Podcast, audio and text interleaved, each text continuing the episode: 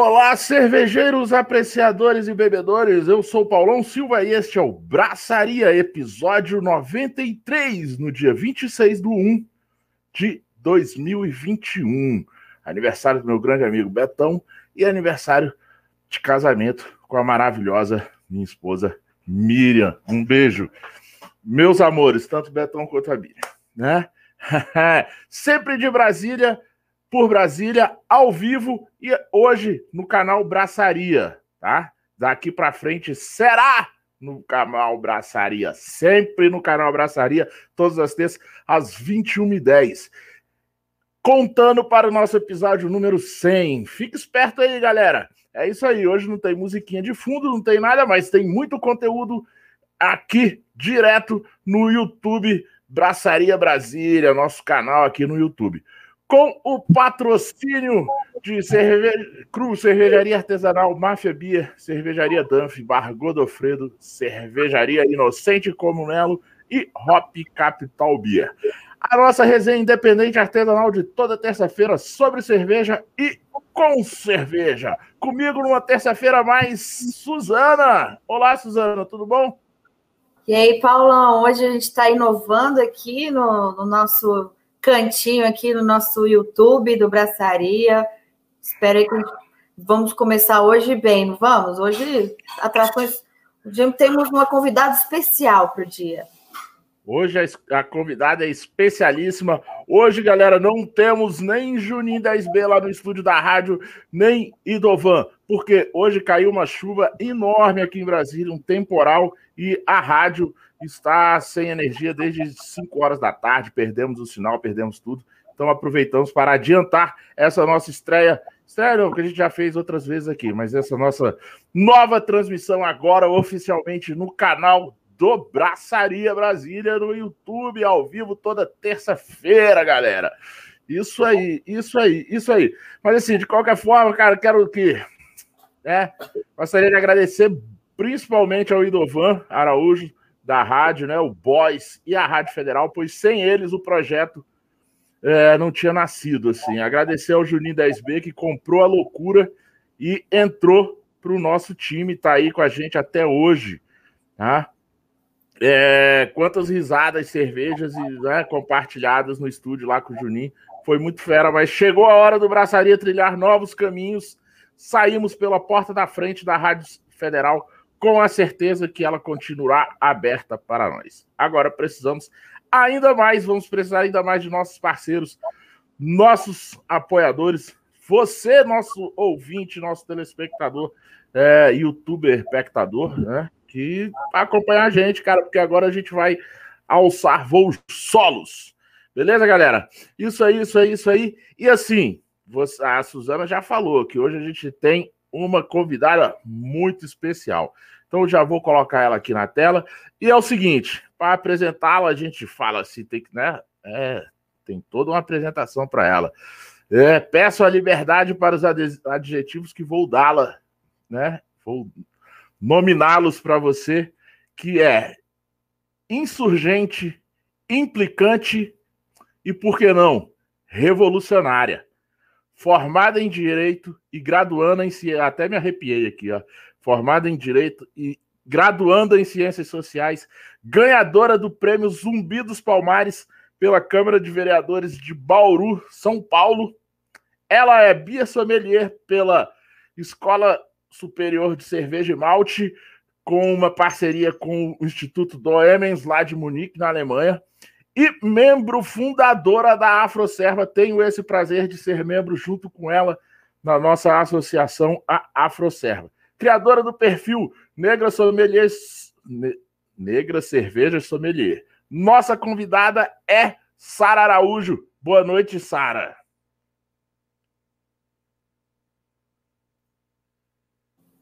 Sara tá no mute? Tá no mute, Sara. Aí... Agora sim, agora, agora acho que deu sim. tudo certo, né? Boa noite, Paulão. Boa noite, Suzana. Boa noite a todos, a todas e a todos que estão nos assistindo neste momento, nos ouvindo. Obrigada por esse espaço por essa abertura, por essa acolhida tão calorosa. Isso aí, seja bem-vinda, Sara. Vamos conversar hoje sobre sommelieria e muito mais, né? Vamos degustar uma ótima resenha e harmonizar com muito conhecimento e conteúdo. Aprender e entender um pouco mais sobre o ofício dos sommeliers. Como falados, como falamos no Stories aí durante ontem e tal, é, quem puder, separe aí na sua casa aí um, algumas cervejas, uma Pilsen, uma IPA, uma Vitibir, que a Sara vai dar algumas dicas aí de harmonização para você fazer sua própria harmonização em casa. Beleza? Ah, nem sei, nem perguntei. Pode mostrar a marca aí, Paulão? Tô aqui. Pode, pode, pode. Elas não então, pagam a gente, elas não pagam a gente, não, mas pode mostrar. A gente, a gente faz esse jabá para eles aí, a gente quebra esse galho para eles. é, é isso aí, galera. Acompanha a gente aí no YouTube do Braçaria Brasília. Se inscreve no canal, aperta aí no sininho para receber as novidades que teremos. Teremos vários vídeos a partir de agora. Tem novidades aí, parece que Botelho vai gravar vídeos para a gente colocar no, no, canal do Braçaria. É, galera. Vem mais coisas por aí, pessoal. Tá? Mande sua pergunta, dúvida, comentário aí no chat, beleza? Vamos ao ar também com o apoio de. Com o apoio de Carambola Birô, Super Quadra Bar, Deu Match, Wine Moving, Fábrica da Cerveja Monstrengo Estúdio e Cervejaria Caveirenstein, galera. Isso aí, isso aí, isso aí. Fiquem ligadaços aqui que hoje o papo vai ser, cara, muito legal, muito legal mesmo, bastante conteúdo, bastante conteúdo. A Sara tem várias informações aí, vamos falar. Ó, a Sara me falou, eu não sabia, mas fiquei sabendo, que no próximo dia 29 teremos o dia da visibilidade trans. Então você fica ligado, porque a Sara vai falar sobre isso também aqui, que é uma coisa importante, tanto para a nossa sociedade como um todo, como principalmente, né, principalmente para a sociedade em geral, e também para o nosso mercado cervejeiro. É muito importante essa questão da visibilidade trans, e porque né, temos que olhar para todos e todas e todos, né? E assim, para começar esse programa, antes da gente entrar no, no, no, papo, diretamente no papo de sommelieria, galera, eu aviso vocês, compartilhem por aí. O link para esta live está lá na bio do perfil Braçaria lá no YouTube, no, no Instagram. O link está lá. A gente já compartilhou aí. Compartilhem, compartilhem geral, porque agora estamos em novo canal. Sara, mais uma vez, bem-vinda.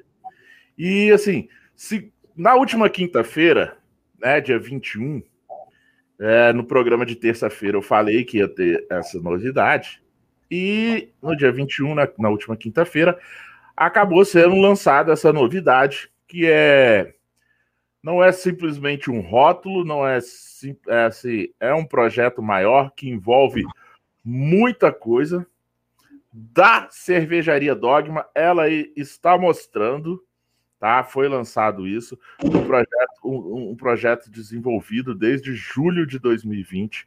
A Sara foi uma das, das é, líderes desse projeto aí.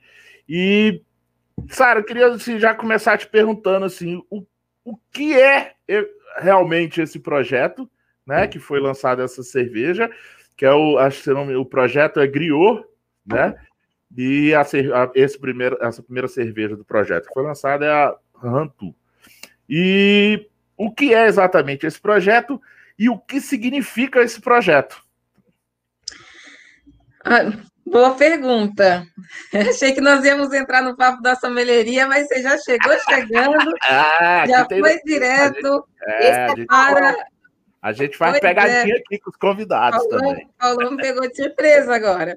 Bom, é, enfim, sendo objetiva aí na sua, na sua pergunta, a sua pergunta, a resposta, né, em relação à sua pergunta, né, é, esse projeto, é, na verdade, é uma consultoria, né, que foi dada à Cervejaria Dogma, então a gente já pode falar um pouquinho aqui, por exemplo, de uma das funções do sommelier, né, que é Isso. é da consultoria. Já vai pegando a dica aí, pessoal. Pessoal que se que pretende é, entrar na profissão de sommelier, de sommelier. Bom, faz parte desse projeto, não somente eu, né, enquanto sommelier, mas há mais outros dois sommeliers que nós conhecemos muito bem, também fundadores da Afroserva, Glauco Ribeiro, Sulamita Teodoro. Pessoas incríveis. E também um artista mineiro que foi que o idealizador do rótulo, né, que fez esse rótulo maravilhoso, que é o João, o João. Bem, é, todos sabem, né, tudo que envolveu o rótulo é, Cafusa no final de junho de 2020, né? Eu não sei vocês, mas eu acordei na manhã do dia 26 com meu celular bombando, né, de mensagens, pessoas vindo conversa, é, mandando mensagens falando sobre o episódio. Acordei literalmente com diversos, diversas mensagens no WhatsApp, direct do Instagram, e eu falei que achei que tinha acontecido uma tragédia no mundo, não que não fosse tragédia, né? É tragédia também.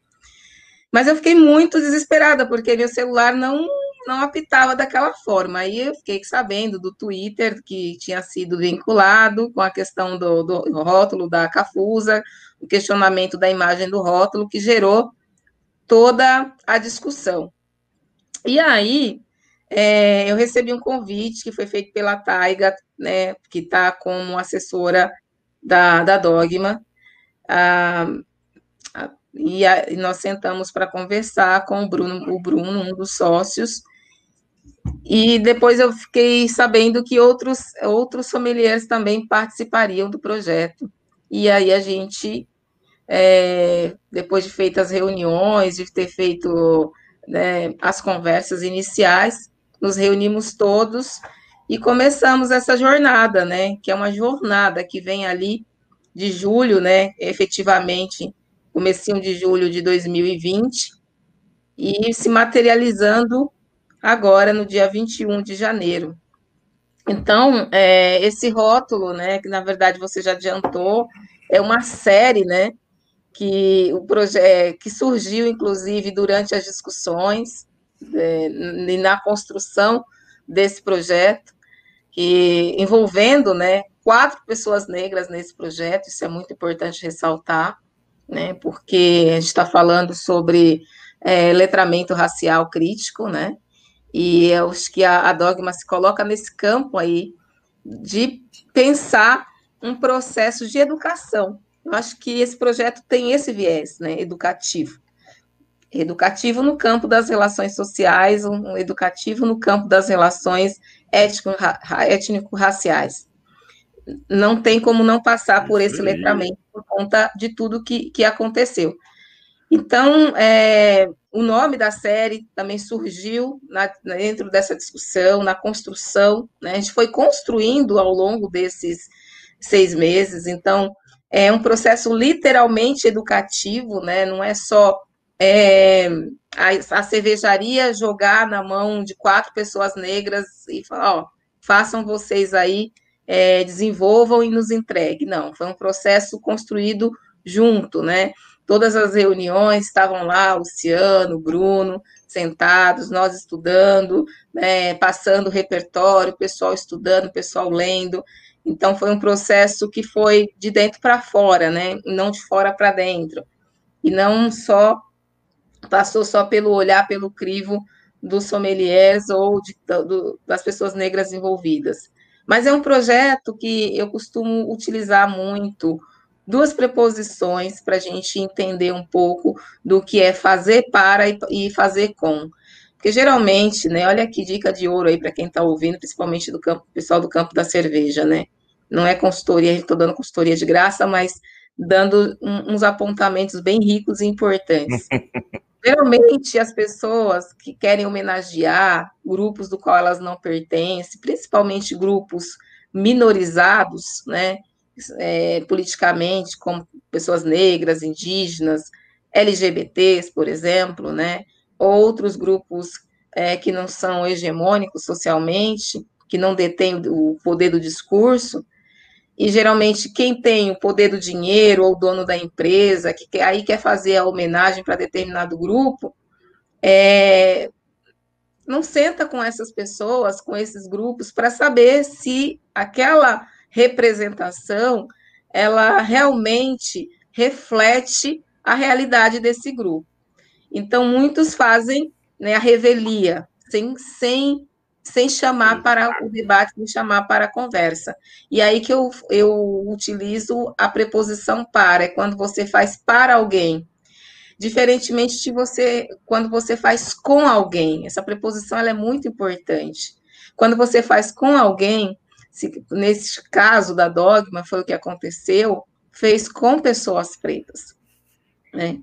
Então, teve essa finalidade. E aí o resultado né, é esse rótulo que a gente está vendo aqui. E tem todo um conceito por trás, tem toda uma história. Por exemplo, foi usado como repertório, né, para a confecção desse rótulo, um livro de uma autora brasileira chamada Conceição Evaristo. Um dos livros dela, por exemplo, chamado Ponciá. E uma personagem que traz aí, a gente traz elementos, quem é, puder, por exemplo, ler os textos que foram é, escritos, né, por nós, né, cada um escreveu seu texto, eu escrevi um, o Glauco escreveu outro, a Sulamita escreveu outro, que está lá hospedado no site da Dogma, pode entender um pouco desse processo criativo, de como que foi pensado, como que foi concebido, e aí tá as dicas também da literatura, que as pessoas podem acessar, podem ler, tem biografias ali, né, indicação de, de leituras, de documentários que fizeram parte dessa construção. Então, é algo muito afrocentrado, né? É, a gente está muito assim dentro do que. Acho que não sei se nós conversamos sobre isso, Paulão, mas, por exemplo, dentro da, hum. da perspectiva da Lei 10.639, que fala sobre os estudos, né? É, trazer os estudos africanos para dentro da escola, desde a pré-escola até a universidade, que a gente não tem, por exemplo, está tentando implementar desde 2003, quando a lei foi promulgada, e que por conta, por exemplo, de não ter nessas narrativas dentro da nossa construção, da nossa construção social, a gente acaba esbarrando com figuras estampadas numa lata, como que aconteceu com a Cafusa. Só que aí, a partir do momento que você é, começa a dialogar, né, por exemplo, com, com donos das cervejarias que eles entendem, eles entendem essa narrativa, né, essa ausência, por exemplo, essa deficiência de narrativa, e aí começa a construir, entender a necessidade, por exemplo, de se ter esse olhar, essa perspectiva, e a gente traz um rótulo como esse, né? Imagina que é, é, é Rantum, ah, por exemplo, é um, é um, um termo da filosofia que o Glauco maravilhosamente pesquisa sobre filosofia africana, né, que trouxe e nos brindou com essa construção. Enfim, não sei se eu consegui te responder. Sara, olha, não, caramba, é, assim, nada melhor do que uma das consultoras do projeto para explicar o que é o projeto e o que, o que ele significa. E, e Sara, você falou uma coisa aí que é muito importante as pessoas entenderem. Isso, eu sempre procuro falar isso aqui no, no, no Braçaria, conversar com as pessoas sobre isso, que é assim, galera, o dono, né, falando aqui exatamente de rótulos de cerveja. A cervejaria, o dono da cervejaria, o responsável pelo marketing, que vai lançar um rótulo, ele não está, é lógico que ele não está querendo lançar o rótulo para, vamos falar é, português claro aqui, sacanear ninguém, galera. Não é isso, galera. Vocês prestem atenção, olha só. O cara que, né, quando a Dogma lançou a Cafuz, ela não quis sacanear ninguém, ela não quis falar mal do, do, dos negros, ela não quis fazer nenhum tipo de racismo. Quando a outra cervejaria lançou o rótulo que se chama Cirilo, a mesma coisa. Mas assim, é, eles querem fazer uma homenagem. Só que na visão dele, na visão, digamos, do branco, ou, ou, quando, ou quando são rótulos para voltado para o público feminino, na visão do homem. Então, assim, é, você tem que procurar é, perguntar. É, é, isso, é, é, esse, essa consultoria, esse projeto da Dogma é bem isso. Conversar como público para quem você quer fazer a homenagem. Às vezes, poxa, é lindo, é lindo, mas o que que significa aquele rótulo que você está usando, aquele texto que você está escrevendo, que para você, né, você acha que é uma homenagem, mas para quem recebe, para quem tem um, um, um, legado, uma história de, de, de privações, de, de, preconceitos, de tudo mais, para ele, às vezes, aquilo que ele está vendo não é uma homenagem, é uma coisa que remete a lembranças que não são legais para ele. É a mesma coisa, você vai lançar um rótulo de uma cerveja para a mulher, cara, pergunta para a mulher o que, que ela quer. Qual o problema? Ah, no seu olhar de homem, você acha que é isso que a mulher quer.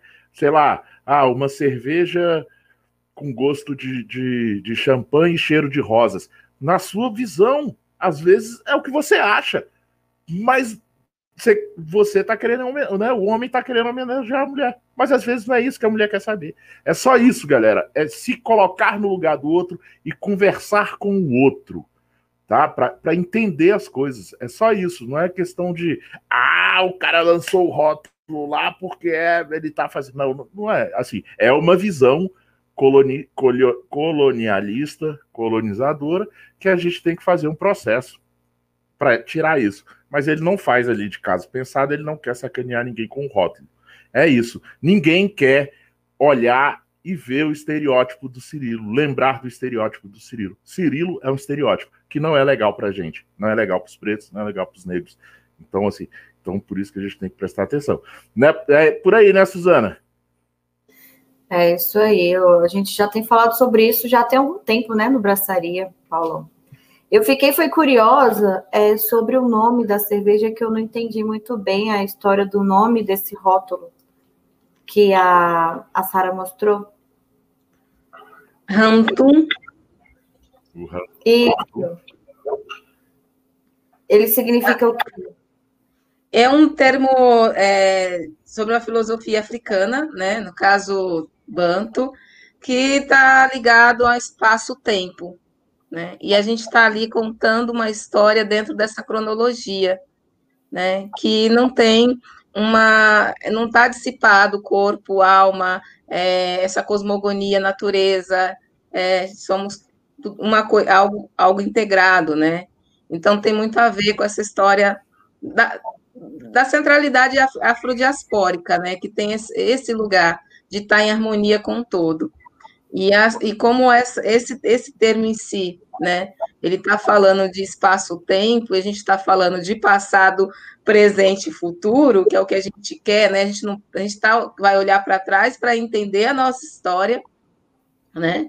Para construir um presente decente, né? Não, e não tentar repetir isso no futuro, para que o futuro seja mais ameno. Acho que tem um pouco dessa lógica. Tanto que vai ser uma trilogia, né? Serão três cervejas que serão lançadas, essa é a primeira, virão mais três, e aliás, mais duas, e cada uma vai contar uma história, né? A, a, última, por exemplo, vai ser envelhecida em barril, né? Tô dando, tô dando spoiler não, porque já está lá no site da, é, da eu, Dogma, né? Eu, já, eu, já, eu já ia falar assim, eu já, já ia falar que assim, a gente não ia cometer aqui o, o, o a gafe de, de te exigir que deu spoiler, porque, sei lá, de repente tem lá um, cláusulas de confidencialidade. Eu falei, não vamos fazer isso aqui com a, com a Sara ao vivo.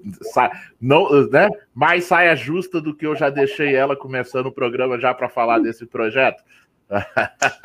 mas assim, não, mas, é bom que mas já está lá, já está no, já tá nas entrevistas é, dadas, é, já está no site, então já não é mais segredo. Então, mas aí vem uma história linda aí para contar dentro dessa perspectiva, né, da, da filosofia africana, né? Até para contar um pouquinho sobre, sobre a história da filosofia da, da filosofia africana, né? Que as pessoas acham que ela não, não existe, quando na verdade ela que abre as portas da filosofia do mundo, né?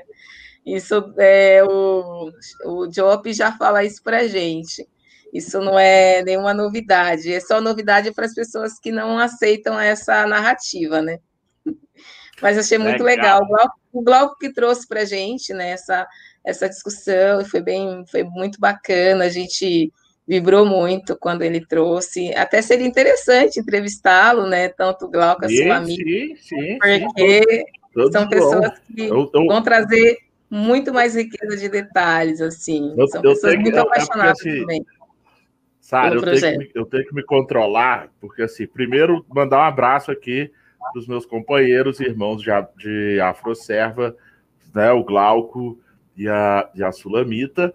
Mas assim, eu tenho que me controlar, porque senão, senão Suzana, a gente, vai, a gente faz um, uma série aqui de, ah, de uns, uns 10 programas só com, só com, com membros da, da Afroserva. Eu tenho, tenho que me controlar, senão.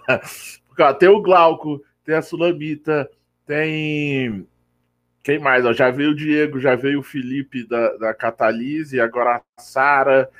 Assim, e lá, assim, somos. São, são 20, 20 e poucos, né? Que, que estamos lá neste momento. A Tainá, a Tainá maravilhosa. A, a Tainá. É, Tainá já veio também, abriu o ano pra gente. Então, assim, no momento somos 23 na AfroServices, né? Vamos ser muito mais. Então eu tenho que me controlar e encaixando na, na, na, na agenda aí todos eles. Mas assim, como quem está acompanhando a gente já viu aí, aí está perguntando, pode estar tá se perguntando assim, poxa, mas os caras divulgaram lá sommelieria para leigos e vocês estão falando já de, de, de coisas mais avançadas. Eu tenho o prazer aqui, vocês estão vendo na tela de vocês, aí no YouTube, duas sommeliers, tá? Tá aí na tela de vocês, duas sommeliers. Uma, fe... uma é da é, é CB. Você, Suzana, é da. De qual que você é? Eu fiz as duas. Oi? ah, você é da. SCB também? Eu fiz sommelier na Science of BA e depois fiz aí uma, uma. Como é que diz? Uma, uma atualização. Reciclagem. Reciclagem. Ah, então. Então, galera, então assim, é, assim, vocês já viram que o papo vai ser bem legal hoje, porque assim, já vocês viram que uma parte do trabalho de sommelier é essa parte aí que a, a Sara explicou direitinho, falou aí com toda a propriedade, que é a questão da consultoria, consultoria para as cervejarias, consultoria para o bar, pra, assim, tudo isso, mas né, vamos falar sobre tudo, que isso é um dos, né, um, uma das linhas que o, que o sommelier pode seguir, pode se especializar. E, e então já a gente já entra nesse campo assim, Sara. É, fala para gente o que é porque essa, esse termo sommelieria, acho que ele é um neologismo nosso aqui, né? No, acho que não existe esse termo, não sei eu se no francês. Só licença um pouquinho, que eu esqueci de carregar o carregar o computador. Aí, olha, gente, desculpa, esqueci de carregar o computador. Ao vivo é assim mesmo. E aqui ele Ao está vivo é assim, eu coloquei, estou com dois, dois computadores, achei que tinha colocado o que eu estou usando aqui agora, e não. Então vamos lá. Não, tá Pronto. Tá de boa, tá Voltei. Ao vivo, ao vivo é assim mesmo. Ao vivo é assim mesmo. Hoje é a nossa estreia aqui no nosso voo solo independente. Mas é isso aí, galera. Fica ligado porque é assim mesmo. Tá muito legal. É, conseguiu, Sara, colocar aí? Tudo em dia? Tranquilo, já está tudo certo. Então, vamos lá. É, o que é sommelieria e, assim, como ela veio parar no Brasil? Se, se, é, se existe esse termo sommelieria mesmo, eu, eu entendo que é um neologismo nosso, porque sommelier vem do francês, não sei se isso tem lá no francês, esse, essa sommelieria em francês. É. É, e outra coisa é essa questão do. Porque sempre se ligou o sommelier diretamente a, assim, com vinho, né? Se tem essa tem um, um, um curso para vinho, um curso para cerveja, um curso assim, um sommelier para cada bebida ou se sommelier é sommelier e ele que se especialize na bebida, né, que ele, que ele mais da, da sua preferência. Bom, vamos lá. Assim, de linhas gerais, né? Bom, é, é, difícil até a gente achar muita literatura sobre questões de sommelieria, bem difícil mesmo. Inclusive, eu até fui consultar uns colegas, né? Eu sempre converso com alguns é, para verificar se eles tinham alguns materiais para fornecer mais atualizados, inclusive pessoas que, já, que estão dando aula, que estão na ativa, e eu não consegui a, a informação, não tinham para fornecer, né? É, até uma colega falou que, que tinha alguma coisa, ficou até de encaminhar, mas acho que não deu, não deu tempo, não sei se ela não localizou, mas sei que no meu e-mail não chegou. Bom, você pergunta da questão da sommelieria, né? É, se tem a ver com, com os franceses ou não, mas parece-me que sim, é termo muito usado lá. Acho que a, a história que se conta, né? É, que a gente encontra na literatura, por exemplo, na, na, nas, que a gente consegue acessar, é que é, o sommelier, quem que era o sommelier? Era aquela pessoa que ficava encarregada de provar a comida dos reis, né? Reis, rainhas, enfim. Então tá, mu tá muito ligada na época dos grandes da, dos grandes reinados. Os reis com medo, com medo de se envenenar tinha uma pessoa para fazer isso para eles, né? Provar comida, provar bebida, né? Então era a pessoa que carregava, enfim. E aí essa essa profissão, né?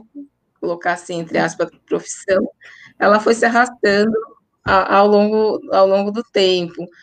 Então está muito mais ligado a essa questão do serviço, mais ligado a essa questão do servir. A sommelieria, como chega para a gente, por exemplo, na cerveja, né, especificamente, depois a gente pode falar das outras, dos outros sommeliers, né, uhum. tanto homem e mulher, é, a primeira é, escola a fazer, a ter o curso de sommelier, como a gente faz hoje aqui no Brasil, foi a, é, a Domes, eu não sei pronunciar alemão aí, gente. eu também não. Tá? Então, vou ficar devendo para vocês essa pronúncia. Quem souber aí depois fale, né? Vamos virar meme aqui depois, que as pessoas gostam de fazer isso, né? Quando a gente não consegue pronunciar a palavra. Mas em 2014, aliás, 2004, foi a primeira turma nessa, lá na Alemanha. E aí, em 2010, a Silene Sayurin, que inclusive ainda continua como embaixadora, eu não sei se esse é o termo correto a se utilizar, né, para né, o que ela representa, né, para a sommelieria, ela traz para o Brasil. A primeira turma a se formar foi em 2010, portanto, é um, uma profissão muito recente aqui, né? É, e não é uma, uma profissão ainda, que eu diria, o termo sommelier, por exemplo, de cerveja, não tem uma legislação que acolha o sommelier de cerveja. A gente tem aí uma legislação que acolhe né, sommelier de vinho, né, você perguntou, então já já eu falo um pouquinho uhum. sobre isso, mas, por exemplo, em 2011, acho que é 2011, se eu não me engano, é, não, acho que é 2011 mesmo, na gestão da Dilma, foi promulgada a Lei 12.467, né, e que traz aí a profissão de sommelier pela primeira vez, você tem uma legislação. E é onde o guarda-chuva, né, que as, os outros sommeliers acabam se, se abrigando, né? Por mais que exista essa formação, que é uma formação técnica, pelo menos o curso que eu fiz foi técnico, acho que o da, da, da Suzana também foi. Eu não tenho notícia de que exista uma faculdade de sommeliers, para sommeliers, né? Se pode, não sei, se tiver alguém aí me corrija, me mande depois o direct, eu até coloco nos meus stores mas até onde sei são cursos técnicos, né? Cursos que têm determinadas horas, né, para ser cumprida. No meu caso, foram 100 horas de cursos, de curso. Né? Então, tem escolas, eu não sei se esse é um regramento para todas as escolas, porque eu já vi escolas que têm menos horas e tem escolas que têm horas, é, 100 horas, como eu falei, que foi o que eu fiz pela é, Escola Superior de Cerveja de Malte. Então, é, você perguntou é, quanto é, se existe sommeliers de outras áreas, né? Tem sommelier para tudo que você pensar, Paulão. Tem sommelier de vinho que as, que as, pessoas conhecem mais, né? Que é mais popular, né? O vinho. É, sommelier de água, que eu nem sabia que existia e tem. Sommelier de saque. Ah, eu descobri. Esse, esse negócio de sommelier de água, eu, eu escutei alguém falando isso algum dia, não lembro Assim, não lembro quem foi, eu sei que alguém falou isso, que tinha um sommelier de água. Era até uma conversa sobre hard seltzer, e aí falaram que tinha sommelier de, de água, que vê a água mais carbonatada, menos carbonatada, com sal, isso, com gosto disso, coisa daqui. É, tem mesmo. Aí tem sommelier de cachaça, de saquê, de azeite, enfim, é uma infinidade, assim, né? De, de profissionais. E aí você perguntou se existe um, um, estudo específico ou ele é genérico, né? É, no meu, é assim, eu nunca fiz um curso de sommelier de vinho, né? mas conheço quem fez e quem fez, né, fala que quando se estuda é, estuda o, é, o vinho é vinho, né? E no meu caso estudei cerveja, então só tinha aplicabilidade para a cerveja. Então, saí com a certificação como sommelier em cerveja, beer sommelier, no caso. Então, é, não tenho notícia, pode ser que está cursos híbridos, né, para sommelier de vinho, cerveja, outros é, fermentados, outros, enfim, outra, outras bebidas, mas eu não conheço, eu, eu sinceramente desconheço não é meu campo de estudo, então não saberia te dar essa informação por hora. E eu não sei se eu consegui responder, Conseguiu, sendo assim um pouco sim, objetivo. Sim. É, essa, essa introdução foi legal. A Suzana, Suzana, você, você é, é a sommelier aí, aqui, né? Eu sou só um, um bebedor. Então, se você, você contribua aí e, e, e faça essa, essa bate-bola aí com a Sara. Fica à vontade. Eu estou aprendendo mais com a Sara sobre as histórias de, de, dos cursos de sommelier aqui no Brasil. Não, tô, tô adorando aqui, tô só ouvindo mesmo. E tô harmonizando e, só eu mesmo. Eu, é... E esse negócio de harmonizar, eu já ia falar exatamente isso. Diga, diga, Sara, pode falar. A, a Silene Saurinha é percussora, né? É uma das mulheres que, que trouxe, né? É, a sommelieria né, para o Brasil, né? Através da, dessa escola, não vou pronunciar o nome para não errar, as pessoas ficarem lá quando ah, você não sabe pronunciar no alemão, é gente. É não vou me aventurar. Doemes, então, é Doemes. Se quiser, faz o meme de mim, ó. Doemes. Doemes. Não me engano, Paulão, a gente entrevistou gente dessa primeira turma que foi o, o, o Boto, Ai, cara. O Boto teve mais gente dessa turma aí também. Acho que teve mais gente dessa turma aí. A, a, a, gente da Science of Beer, Amanda também era dessa turma. Amanda, Amanda, sim, sim, sim. E, e cara, e assim, eu, na minha. Eu, eu como o título do programa, né, é, também serve para mim, sommelieria para leigos. Porque eu fiquei sabendo de uma coisa, Suzana, que a, que a Sara me, me, me, explicou, que eu não sabia, realmente não sabia, é, que era o seguinte: nem todo. Assim, no curso de sommelier, lógico que o sommelier estuda uma matéria sobre, né, digamos assim, uma matéria sobre harmonização. Mas nem todo sommelier é assim, faz harmonização. Às vezes tem sommelier que faz consultoria, vai para o campo da consultoria, tem sommelier que né, faz outros, outros tipos de coisa, mas é assim, lógico, estudo básico, digamos assim, né, da, da, da cadeira ali de harmonização, mas não é nem todo sommelier, viu, galera? O aprendizado para vocês também, como é, é, sommelieria para leigos, nem todo sommelier faz harmonização. Assim, é, faz não, assim, faz, né? O básico, mas não é especialista nela. Não é isso, Sara? Ai, vou, vou assim, vou, maravilhoso você entrar nesse tópico, né? Porque é, a Suzana fez também, né? Uma colega sommelier aqui.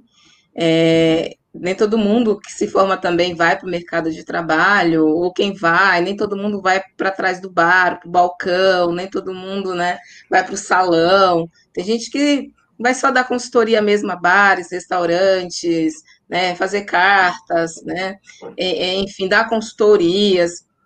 E, enfim, tem pessoas que vão trabalhar com harmonização. É, esse, esse ponto que você toca, né, da questão da especialização, é porque as pessoas acham, pelo fato, por exemplo, que eu faço algumas harmonizações na minha página, e sempre me dá um título de especialista em harmonização, e eu sempre refuto, eu rejeito. Por quê? É, dentro da, da grade de estudo, né, que está ali implicado, análise sensorial, né, tecnologia cervejeira, que você vai entender um pouco sobre, não que você vai sair técnico em, em, em tecnólogo, isso não, mas você tem um, umas linhas gerais sobre, né, geografia da cerveja, história da cerveja, assim, de forma genérica, geral, né, não específica, não especializada. Então, você tem as informações bem gerais, então você é implicado nessas condições. E a sommelieria da mesma forma, né, a harmonização, na verdade, né, a harmonização também, se aprende a harmonizar, porque a gente aprende sobre as linhas harmônicas, né, é, a gente vai ter é, harmonizar por semelhança, traste, né, por equilíbrio, né, de forças, né, enfim, é, você tem as diretrizes. Então você sabe ali, por exemplo, né, que a gente vai agora é, falar, é, conversar daqui a pouco sobre, mas eu já vou aqui dando spoiler e adiantar. Uhum. Por exemplo, se eu quiser harmonizar com contraste, por exemplo, né? Pego uma IPA, que a galera ama IPA, a galera gosta bastante de IPA, por exemplo. Tem uma amargor proeminente, que é a estrela da cerveja, né? Do estilo da cerveja é o lúpulo, e o lúpulo tem como característica o amargor. E aí, se você quiser harmonizar por contraste, você vai eh, pegar pratos né, que seja que faça oposição ao amargor, né, algo mais doce, por exemplo, pegar uma IPA que tenha características, por exemplo, de notas de é, limão ou frutas amarelas, né, maracujá, por exemplo, fica sensacional, por exemplo, é, harmonizar essa cerveja é, com a mousse de maracujá ou de limão, né? Já fiz as uhum. duas, por exemplo, e ficou sensacional, né? Aí você vai harmonizar tanto pelo contraste, por conta do, do sor, né, e do amargor em oposição, mas também pela semelhança em relação às notas da cerveja. Você tem aí o maracujá, né, que é proveniente, por exemplo, do lúpulo, né, não, não que a, o maracujá vai estar in, inserido na cerveja, mas o lúpulo vai trazer essa característica, e você tem, a, a, quando você faz a mousse com a fruta do maracujá, você também vai ter ali né, a presença, o aroma do maracujá. Então, no aroma você vai ter essas semelhanças, né? E no, no contraste aí do da por exemplo. Você está me ouvindo?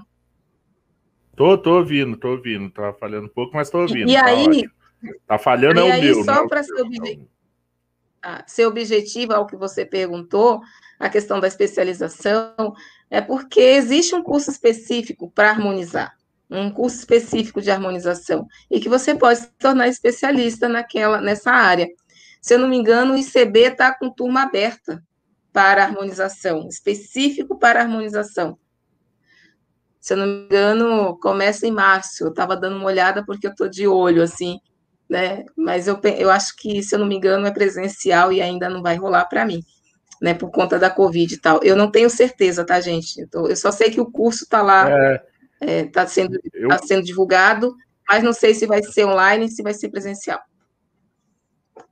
Se eu não me engano, Sara, o, a, a, a Suzana pode me corrigir aqui se ela souber melhor a informação.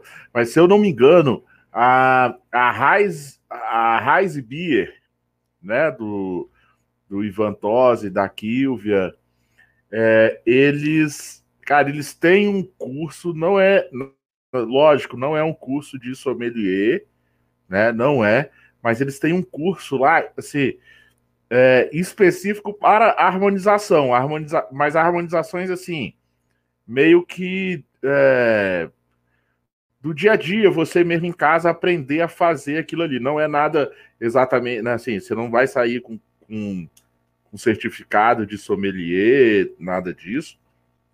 Mas eles fazem um, um, digamos assim, um mini curso ali de, de harmonização, não é isso, Suzana? Se eu não me engano, a Heise Beer tem, não tem? É, a Heise Beer tem vários cursos online, que é uma plataforma, então eles Uh, eu não sei qual é a frequência, mas toda semana tem cursos novos. E aí cada, eles falam de tudo, inclusive de, dessa parte de harmonização eu acho, também. Eu, é, eu acho que eles têm um desse lá, um, um, de harmonização, só de harmonização, assim, e eles sempre fazem uma live com todos os alunos e fazem harmonização entre eles, tudo ao vivo, assim, é, é, é bem legal. E, e, e Sara, assim, a Suzana tenta me ensinar todo, todo, quase todo programa ela tenta me ensinar e eu não consigo gravar. Eu não consigo mesmo. as únicas que eu gravo é assim, é, é, é, contraste e semelhança, né? Quais são os tipos da harmonização? É isso? A Suzana já me explica, já falou quais são várias vezes. Só que eu só gravo na minha cabeça contraste e semelhança. Fala para ele aí, Suzana. Não, eu, se eu falei ele não decorou, acho que você vai ter que ter alguma. Não, não, pode falar, vamos. Na cabeça desse menino aí. Vamos lá, vamos lá, Suzana. É, é vamos contrato lá, semelhança, Suzana, qual que é? É contrato semelhança e tem o. Vai. É o terceiro sabor, no caso. Você tem três é tipos mais básicos. A gente tem por corte também, né? Isso também. Ah, isso equilíbrio de forças, que a gente tem que pensar, né, que, é, por exemplo, uma das dos principais, assim, né, é que, por exemplo, você vai é, escolher uma cerveja, escolher um prato, sempre pensar nos elementos desse prato, dessa cerveja, para que não tenha tanta discrepância, né, e pensar também, por exemplo, de que tem que haver um equilíbrio, né, entre cerveja e o prato. Você não pode pegar, por exemplo, uma cerveja ultra leve, né, e, e tentar harmonizar com um prato extremamente mais denso, mais pesado, né, mais elaborado, porque acaba que você perde, né, é, a riqueza do prato. Você acaba matando. Tem um professor, lembro de um professor que sempre dizia em aula: você vai sempre acabar matando o prato e matando a cerveja também, e a sua experiência não vai ser boa, né? Não vai ser uma, uma, uma boa experiência. E a harmonização ela tem é, como função, né, de promover um casamento perfeito entre prato, entre prato e cerveja, né? É, esse professor também sempre dizia que a cerveja ela tem uma vocação gastronômica natural para a, a alimentação, né? Para harmonizar com, com um prato, assim, ela tem vocação gastronômica. E é verdade, assim, se você, se a gente for analisar. Eu estou até aqui com uma cerveja que é muito bacana, vou até mostrar, acho que alguém já deve ter tomado aí, eu gostei muito. Ela é tão real que tem cerveja assim, ó, com nome de prato, gente, ó. Essa aqui, por exemplo. Sim, né? Essa pudim é muito pudim mesmo. Muito, né? Você sente as notas de caramelo ali bem presente, né? Batida de maracujá. Olha que maravilhoso. Enfim, tem vários aqui que, que, que se relacionam assim, é com a, a gastronomia. Oi? Tomou a feijoada? Ainda não, mas ela está aqui. Ela está aqui. Ela, eu comprei vários, assim, Olha. então. Tá aqui, Olha só, é. não, sei, não, sei se vocês vão, não sei se vocês vão concordar comigo. Assim, eu bebi, eu bebi a feijão. E bebi a, a arroz doce. É Ai, legal que a, que a, Não, mas legal que a Sara mostrou ela aí, porque eu acho que, que cabe certinho no, no seguinte. Eu acho que, que realmente para o leigo pro quem está acompanhando a gente aí e, e, e quer, é, como eu vou dizer assim, realmente se, come, assim, sentir a, o, o gosto das coisas na cerveja, cara, eu acho que essa série dessas cervejas aí, é, elas são muito boas para isso. Porque tá escrito lá na, na lata o que, que ela tem, e você bebe elas e realmente você sente o que ela tem ali. E, e, e, são experiências fenomenais. A Suzana falou aí da, da feijoada. Cara, eu, eu, bebi a feijoada. Pelo amor de Deus. Assim, dá. É, é meio que dá um nó na sua cabeça. Assim. Eu gosto de Rausch Beer. E, e, e Rausch Beer não é uma cerveja fácil de encontrar no mercado. não é. Aquele defumadozinho. meio nossa. duvidosas. Mas essa aí, essa aí eles entregaram assim, tipo, cara, você bebe sentindo o gosto do pai, o salzinho ali, tipo, caramba, te dá um nó na cabeça. Né, não, Suzana? Você sentiu isso? Cara, você realmente você tá bebendo. Você tá bebendo uma feijoada, né? Sim. Você falou da Rausch Beer, eu gosto muito dessa cerveja, cervejas que tem um defumadozinho, acho sensacional. Tem uma que eu também não sei falar o nome alemão, né? Scarkella, lá, lá, não sei, não sei o nome dela, que é incrível, cervejas maravilhosas, cervejas defumadas são maravilhosas, são, são sensacionais. O que, que, que, que você achou dela, estudando? Essa que a Sara falou, que é Scherenkla ou Scherlenkela, que o povo fala. Scherlenkela. Para mim é a melhor do mundo na, de House Beer. A Nossa, marca. sensacional. O viajante cervejeiro que me apresentou essa cerveja. Nossa. Quem? O, o Edson do Viajante Cervejeiro. Me apresentou essa cerveja. Nossa, que sensacional. Ela, ela é maravilhosa. Ela é bem. Ela tem aquela aquela equilíbrio entre o dulçor e o, e o defumado. Então, defumado. É... Incrível, sensacional. Eu, eu, sou, sou, eu sou suspeita porque eu sou muito fã dela. E é aí eu voltando à questão da, da harmonização, né? Eu sempre tenho uma questão, né? Que as pessoas acham que harmonizar, é, fazer harmonização é fazer grandes elaborações, né? A gente tá, não que estou é, aqui para fazer apologia contra a alta gastronomia, não, de jeito nenhum. Né? Eu acho que cabe, é, vai depender muito de cada pessoa, mas é, tem gente que fala assim, ah, vou, vou harmonizar com, com que? Com pipoca? Pode harmonizar pipoca, né? Evidentemente que a sua experiência é, sensorial, sua experiência é, não, é, eu não diria que seria limitada, porque eu acho que não é essa palavra, né? Mas para o que você está procurando, ela vai acolher, né? Mas faz, eu faço harmonizações é, as mais improváveis possíveis, porque assim, a harmonização, né? O jogo da harmonização, eu diria que é um jogo mesmo, né? Que é o jogo da experimentação, né? Evidentemente que você vai ter os, as linhas harmônicas, as diretrizes que vai te levar, como eu comentei, né, a cerveja vai te dar os indicativos, né?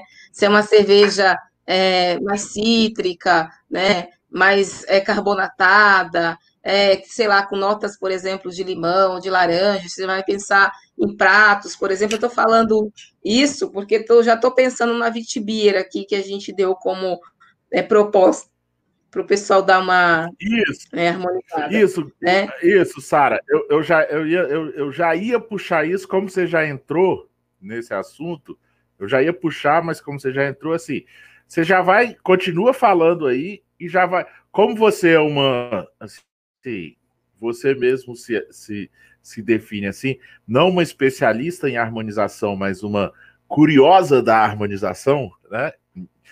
E, e, esse, e eu sei que assim, né? Entendo que esse, essa curiosidade da harmonização você acaba criando suas próprias harmonizações aí em casa, vai no mercado, compra o um negócio e vai experimentar.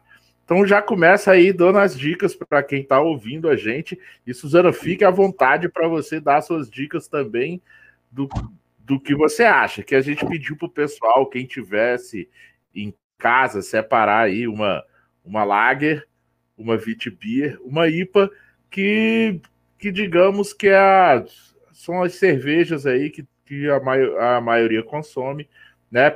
Pilsen está aí no mercado para todo mundo. Vitbier também. Digamos que ali entre a Pilsen e a Vitbier tem uma Clean Ale que dá para harmonizar com, com, essas mesmas coisas e uma IPA. Vai falando aí, Sara, e vai dando já suas dicas. E a Suzana também, se quiser, ela te interrompe aí e dá as dicas dela também, que a Suzana gosta de harmonizar umas IPA aí com, com hambúrguer, com. Né? É, maravilhoso. É, assim, por que, que a gente pensou né, em, em, trazer esses estilos, né? Que são estilos já meio que consolidados no imaginário das pessoas. É, só que a gente. Eu, por que, que eu pensei nisso? Primeiro, porque o nosso nicho aqui da artesanal ele é um gueto, né? A gente tem que pensar isso. Está ali implicado nos dois, quase 3% de público. Né? Só que a gente tem aí um universo gigantesco a ser conquistado, né? gigantesco. E eu acho que a proposta da, da cerveja artesanal é essa: conquistar cada vez mais público para essa bebida que a gente ama tanto, né? Que a gente é apaixonado, apaixonada, e que a gente quer cada vez mais que as pessoas é, venham venha para, para esse lado, né? Se comunique com essa cerveja, com esses estilos de cerveja, né? Implicado com a cerveja artesanal, que algumas pessoas já até falam que em breve vai cair em desuso, né? Que vai é, vai ser só cerveja excelente, ponto. É, mas até lá a gente está aqui dialogando, tentando trazer outras pessoas para cá. E aí que acontece, né? Por que, que eu trouxe a Pilsen, a Vitbier e a IPA? Porque nem todo mundo que a gente conhece, né, já conhece todos os estilos, que, sei lá, mais de 100 estilos que a gente conhece, passeia por alguns. Então é, é, como se eu estivesse falando pela primeira vez com pessoas que não estão que não conhecem estilo de cerveja, não sabe que é escola cervejeira, não sabe, enfim, não, não tem esse conhecimento técnico mais profundo, ou só tem curiosidade. Então a gente tem que partir sempre do princípio que a gente está se comunicando pela primeira vez, não é porque é, nós estamos aqui, por exemplo, nós três já conhecemos diversos estilos e uma, provavelmente quem nos escuta também. Mas não existe só a gente, né? Então a gente precisa deixar as coisas é, mais democrática possível. A Pilsen escolhi porque assim, você, uma excelente porta de entrada, né? Que a, que a gente acha que não, mas tem muitas pessoas que provam uma Pilsen pela primeira vez, acha ela mais encorpada, diferente dessas do, é, dessa cerveja mainstream que elas estão acostumadas a tomar, né? Então, por isso, mas ela, ela é mais, mais fácil de beber, mais bebível, tem, por conta do drinkability, por conta da carbonatação, por ser uma cerveja com menos, um amargor menos intenso, né? Então, enfim, mais maltada, é, enfim, a gente tem toda, toda a questão. Então, assim, para cerveja como essa que eu acabei de dizer, gosto muito de harmonizar, mas assim, é um gosto pessoal, né? Então, o gosto ele é construído e, e assim, você vai também experimentando e descobrindo o que você gosta. Então, por exemplo, a Pilsen é uma cerveja extremamente leve, né? É muito bem feita, né? Você vê, é um estilo que um, um, qual, qual você toma e onde você toma, dependendo da cervejaria são estilos muito bem feitos, né? São difíceis, e, e, assim, difíceis de fazer, mas altamente bem feitos, né? É, tem, meu professor sempre dizia, é muito mais fácil você acertar uma IPA do que acertar uma Pilsen. Então, ah, lógico. isso aí, sem, sem dúvida, né? O cara acerta, Acertar isso é fácil. É só, só enche ela de lúpulo lá, tá tudo certo. Ele esconde um monte Não, de é óleo. Assim. Olha, olha, olha o Paulo querendo arrumar treta com o cervejeiro. Olha eu, isso. Eu, eu, sempre, eu sempre arrumo treta, porque tem uns caras aí que faz vais e falam que é cerveja. Vais nem cerveja não é. Os caras querem colocar como cerveja artesanal. Acredita nisso? Não, cara. É, é, vais é uma cerveja maravilhosa. É um dos estilos mais amados.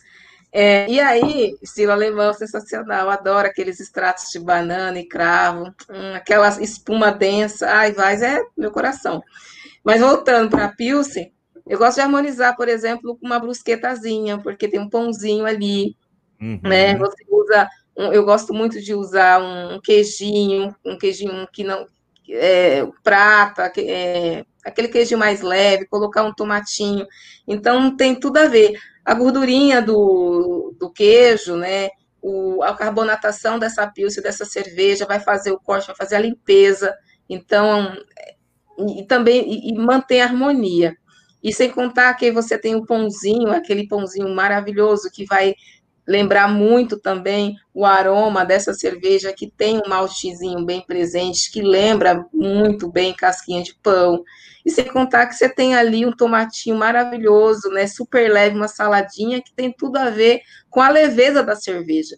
Então, assim, eu falei dessa nesse prato, mas isso é uma salada, né? Uma comida de boteco mesmo, por conta dessa carbonatação, essa, essa cerveja vai fazer essa função de limpar seu paladar para vir a próxima bocada, né? Então, combina muito com, com boteco, combina muito com pratos leves, enfim, é uma cerveja maravilhosa, é um estilo de cerveja sensacional, maravilhoso. Aí eu estava comentando é, sobre a, a, a Witbier, né? Eu trouxe até esse clássico aqui. Ah, não. É, é, é bom porque, é, é, bom porque essa aí todo mundo acha no mercado, muita gente. Todo gosta. mundo acha no mercado, né? Enfim. E, e, é um preço super acessível, né? A gente está falando de democratização Sim. aqui do acesso, né? Então tem tudo a ver. E aí a gente estava falando, né, sobre a questão do, da, da harmonizar ou pelo contraste ou pela semelhança, enfim. É, essa Vitibir, por exemplo, é uma cerveja que tem, né, altamente carbonatada também, bem frisante, bem refrescante, para quem está começando ali na artesanal e quer começar a migrar para outros estilos, assim, ela é excelente, é uma porta de entrada sensacional. E é uma cerveja que a gente que harmoniza, né? Tem, tem aquela coisa, harmoniza, combina, casa muito bem tal né? Porque a harmonização seria aquela, aquele casamento perfeito em que entre o prato e a cerveja você consegue achar o terceiro sabor. É, alguns dizem, né? Alguns especialistas na área. Eu não sou especialista em harmonização, mas tem professores que falam sobre isso. E tem aqueles pratos que combinam, tem aqueles pratos que casam, né? Que se assemelham, enfim.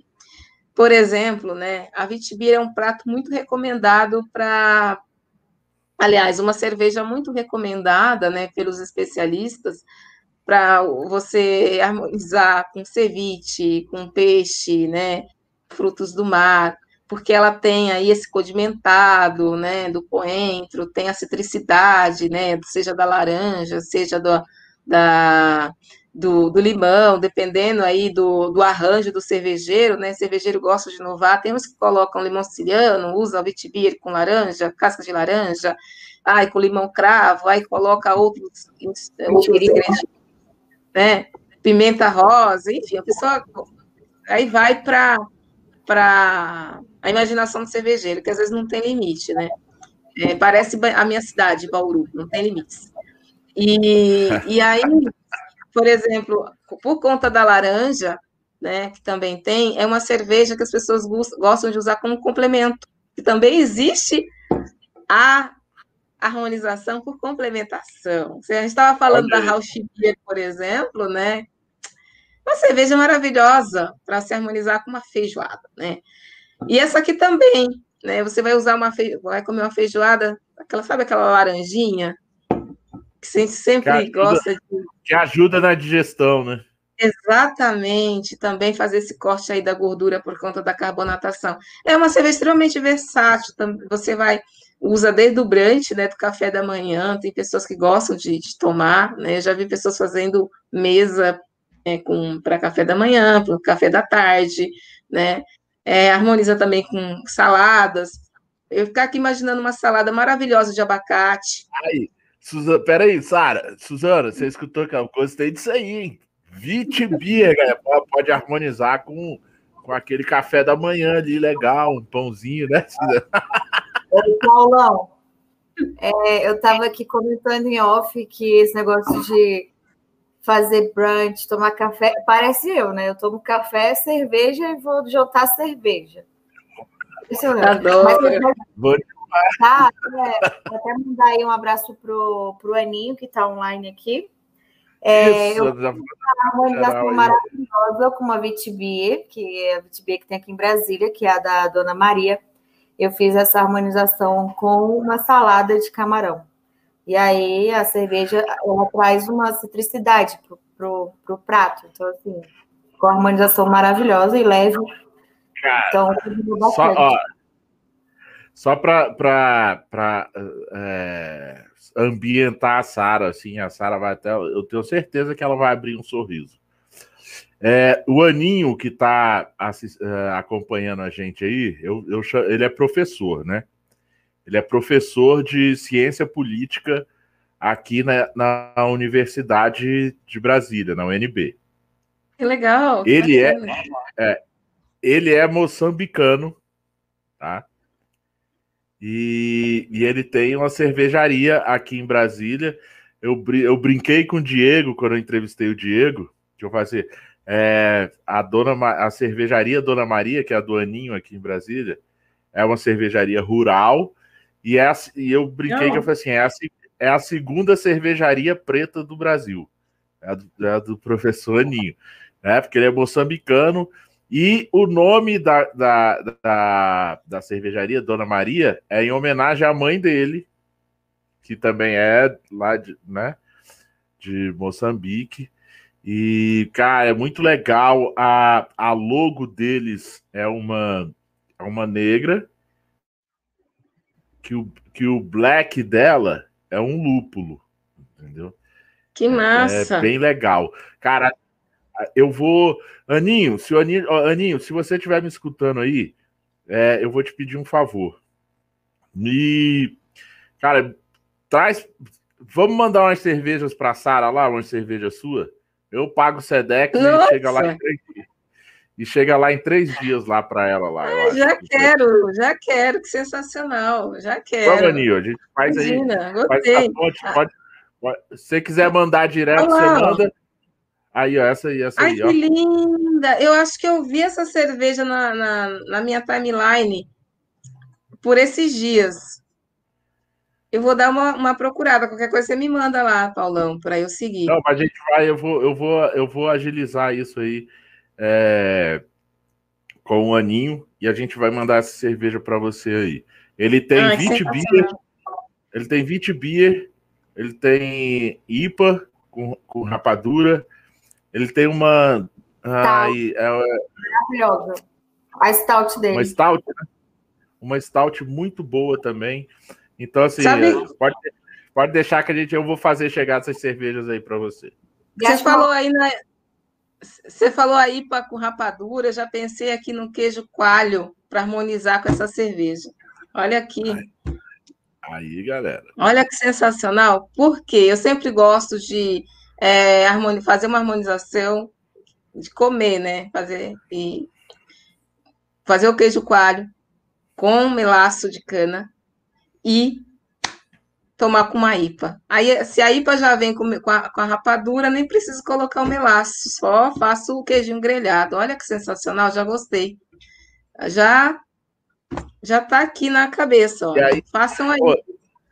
cara, e aí, assim, como ele é é, cervejaria dele tá, tá aumentando lá e, e, e é cervejaria rural, então assim, é, primeiro, ele tem toda a questão de visita lá, de, de todo um, um turismo lá na, na, na, na chácara dele, na cervejaria. Né? Ele está até no programa do Ministério da, do Turismo. Que bacana. Que tem esse turismo. E, e ele também utiliza os ingredientes que ele utiliza, tipo a rapadura, é, os ingredientes da Vitibia, são todos de produtores da região dele.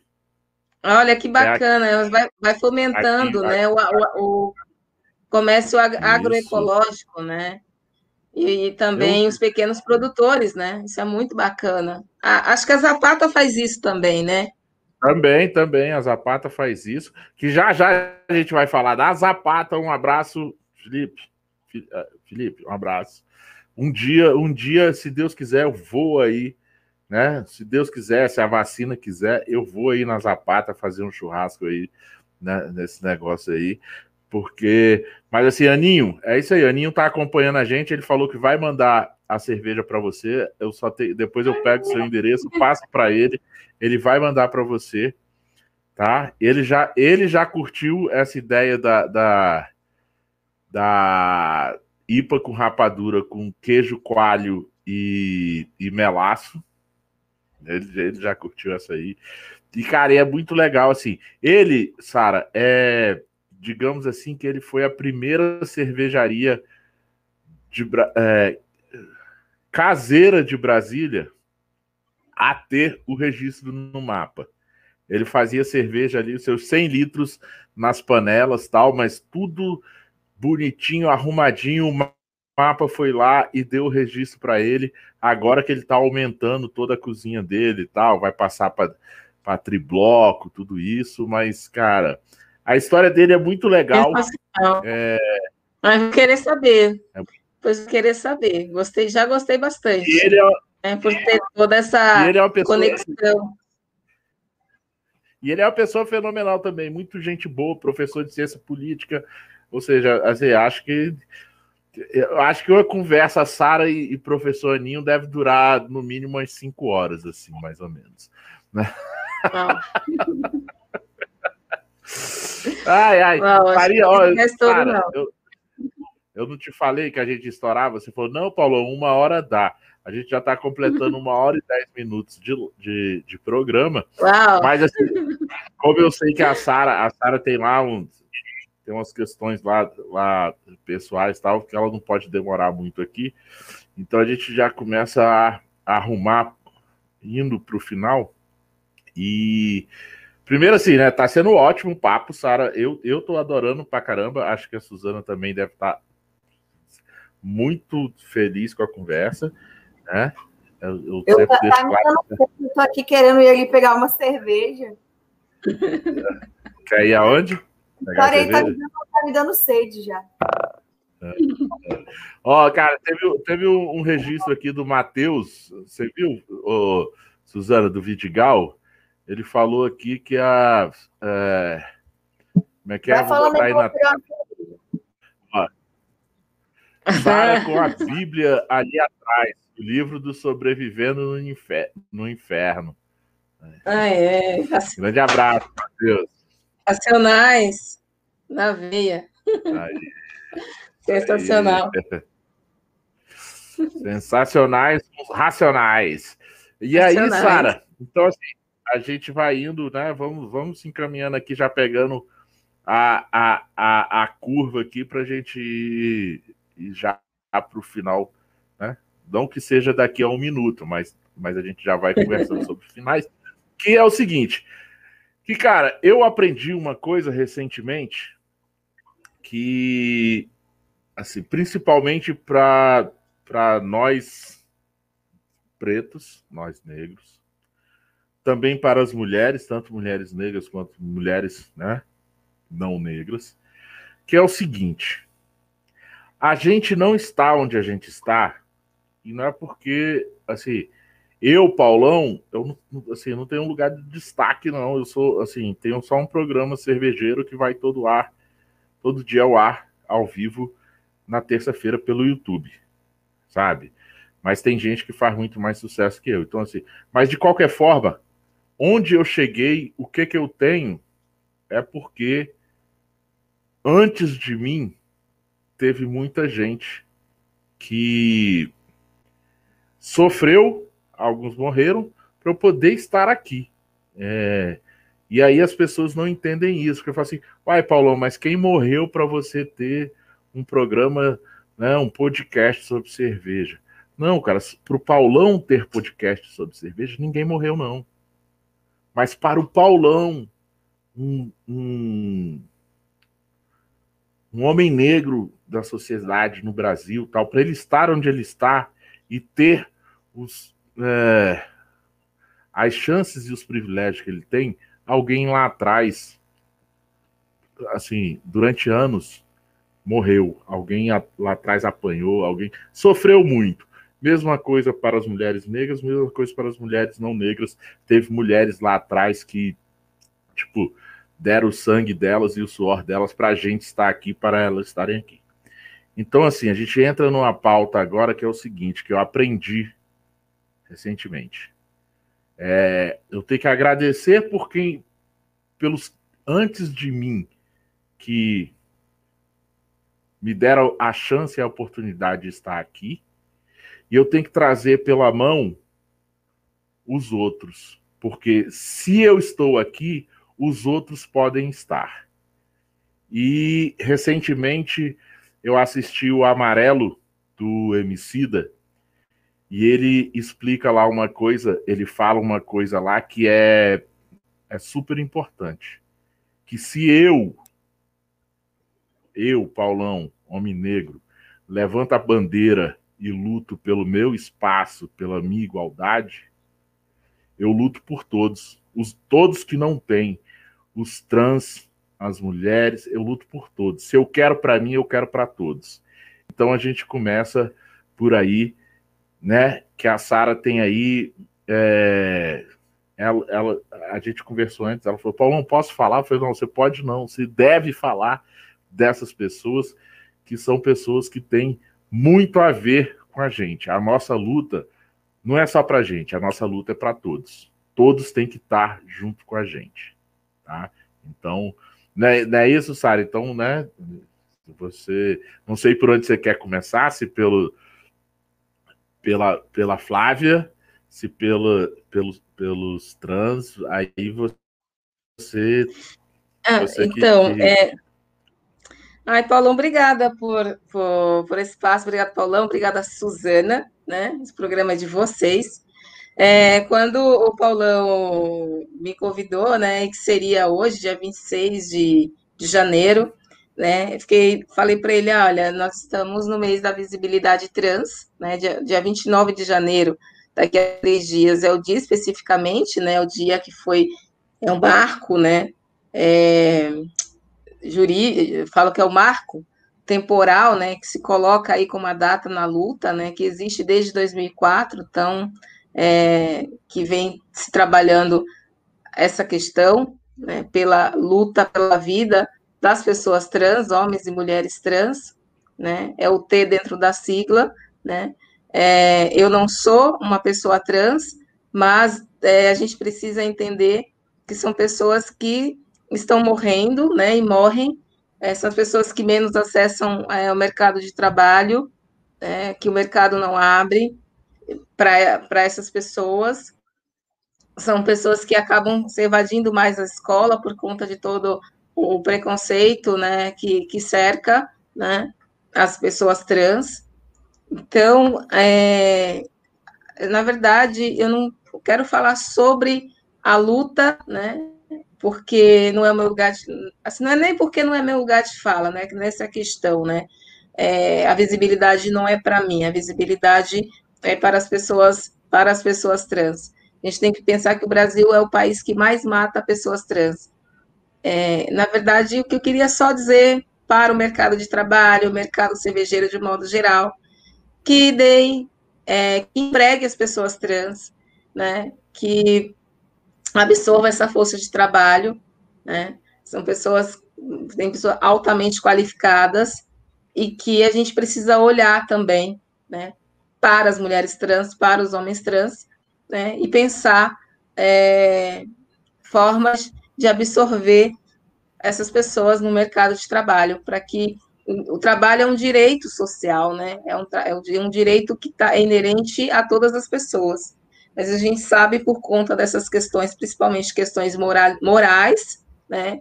Tem uma parte gigante da sociedade que rejeita esses corpos e a gente precisa acolher. Né? Então, é, eu, eu, eu, falo isso porque, geralmente, quando chega dia 29, as pessoas vão lá, colocam a bandeira, compartilha algum conteúdo, só que o restante do ano ignora esses corpos ou ajuda a fazer piada, ou ajuda a ajuda, na verdade, né, na morte dessas pessoas, porque é uma, piada, é uma piada, a piada, na verdade, nada mais é do que uma violência simbólica, né? é, fechar as portas à empregabilidade dessas pessoas também é uma forma de matar essas pessoas socialmente. E aí, eu, enquanto mulher, enquanto pessoa negra, que sofre essas opressões também de gênero, de classe, de raça, eu não posso fechar os olhos né, a essas mulheres, a esses homens que sofrem também essas questões de violência por ser quem são, né? Então, é, é isso. Não só passam é, campanhas quando alguma violência aparecer à sua porta, não mude, é, não faça, não levante hashtag ou mude é, a sua tela de Instagram somente quando a violência, um ato absurdo chegar na, na sua mão. É, no seu dia a dia, né, lute pela manutenção dessas vidas, para que essas vidas sejam plenas e dignas, porque elas são. Né? Então, se você tem aí seu comércio, sua cervejaria, seu espaço, seu restaurante, seu bar, né? Quantas pessoas trans estão trabalhando aí com vocês? Então, acho que, é, na verdade, é só esse alerta que eu gostaria de deixar. Dia 29 é dia da visibilidade trans, mas não é só dia 29, é o ano inteiro, né? Então, é, é isso. Se não tem pessoas trans capacitadas para trabalhar no seu comércio, né, ofereça uma bolsa de estudo, né? Enfim, dê possibilidade para que essas pessoas possam né, exercer e viver de forma, de, uma, de forma digna, como todos e todas devem viver. E outro ponto que eu queria trazer é dar uma indicação. Não sei se existe essa pauta no teu programa, Paulão, mas eu gostaria de, de, de deixar uma dica de, de, de IG para de arroba, na verdade, para seguir, é de uma mulher negra, cadeirante, a gente pouco fala de pessoas portadoras de deficiência, Aliás, portadora não, tá, gente? Esse termo está em desuso há muito tempo. Né? A gente acaba usando essas frases capacitistas aí por força do péssimo hábito que a gente foi socializado, socializado. Já estou fazendo aqui há tempo a correção. Mas pessoa com deficiência, no caso a Flávia Diniz, ela tem uma página maravilhosa no Instagram e ela justamente fala sobre essas questões. Inclusive o post dela de hoje era sobre capacitismo né, frases que não se deve dizer. Então, é também a mesma coisa, né? É, eu, eu vou até fazer aqui uma crítica, mas é uma crítica construtiva, tá, gente? Não estou aqui para fazer apontamentos e, enfim, para ninguém. Mas eu vejo que tem muitas cervejarias que mandam recebidos para muito, para muita, muitos influencers que, vamos dizer assim, que tem alguns influencers que deixam até a desejar, mas estão recebendo cervejas né? Eu, por exemplo, sou um IG que não sou muito fã de receber cerveja, porque eu gosto de comprar minhas cervejas. Mas tem muita gente que gosta de receber cerveja. Mas geralmente quem recebe cerveja são pessoas brancas ou geralmente homens, especialmente, e com arrobas e com seguidores lá embaixo, mas estão recebendo. E, por exemplo, pessoas trans, eu não vejo recebendo, né? LGBT, quase não recebendo né?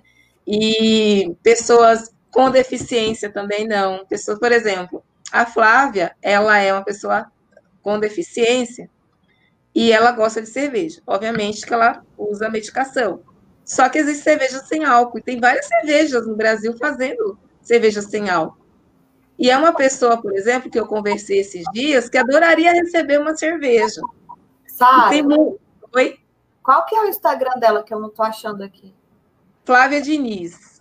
Eu vou eu vou colocar aqui, eu vou entrar aqui. Pode, pode, coloca no, no, no chat que eu coloco aqui na, na, na tela, Sara. Você Perfeito, eu vou, eu vou colocar aqui, ó, já vou procurar e já vou compartilhar, tá? Já achei aqui. Compartilha no chat que eu coloco na. na eu, ela na, é sensacional. É, eu não consigo colocar agora. Eu posso te mandar depois, pode ser? Oh, só você falar tô... qual que é. é. É arroba o quê? Ó, eu vou colocar como está escrito. Sim, sim, vou colocar já no arroba, peraí. Você pode co copia e cola aí no, no chat, no, no chat, e eu coloco. Pode ser no, no chat privado que eu coloco aqui. Pode, pode colocar. Ó, eu, já, eu já coloquei, ó, aqui nesse, no chat. Tá aí. Flávia Diniz. E ah. assim como ela, tem outras pessoas, né, que também faz uso de medicação e que também toma cerveja e adoraria receber uma cerveja zero álcool, por exemplo, né? E essas pessoas não são olhadas. O mercado está perdendo aí, viu, gente? Está perdendo o nicho.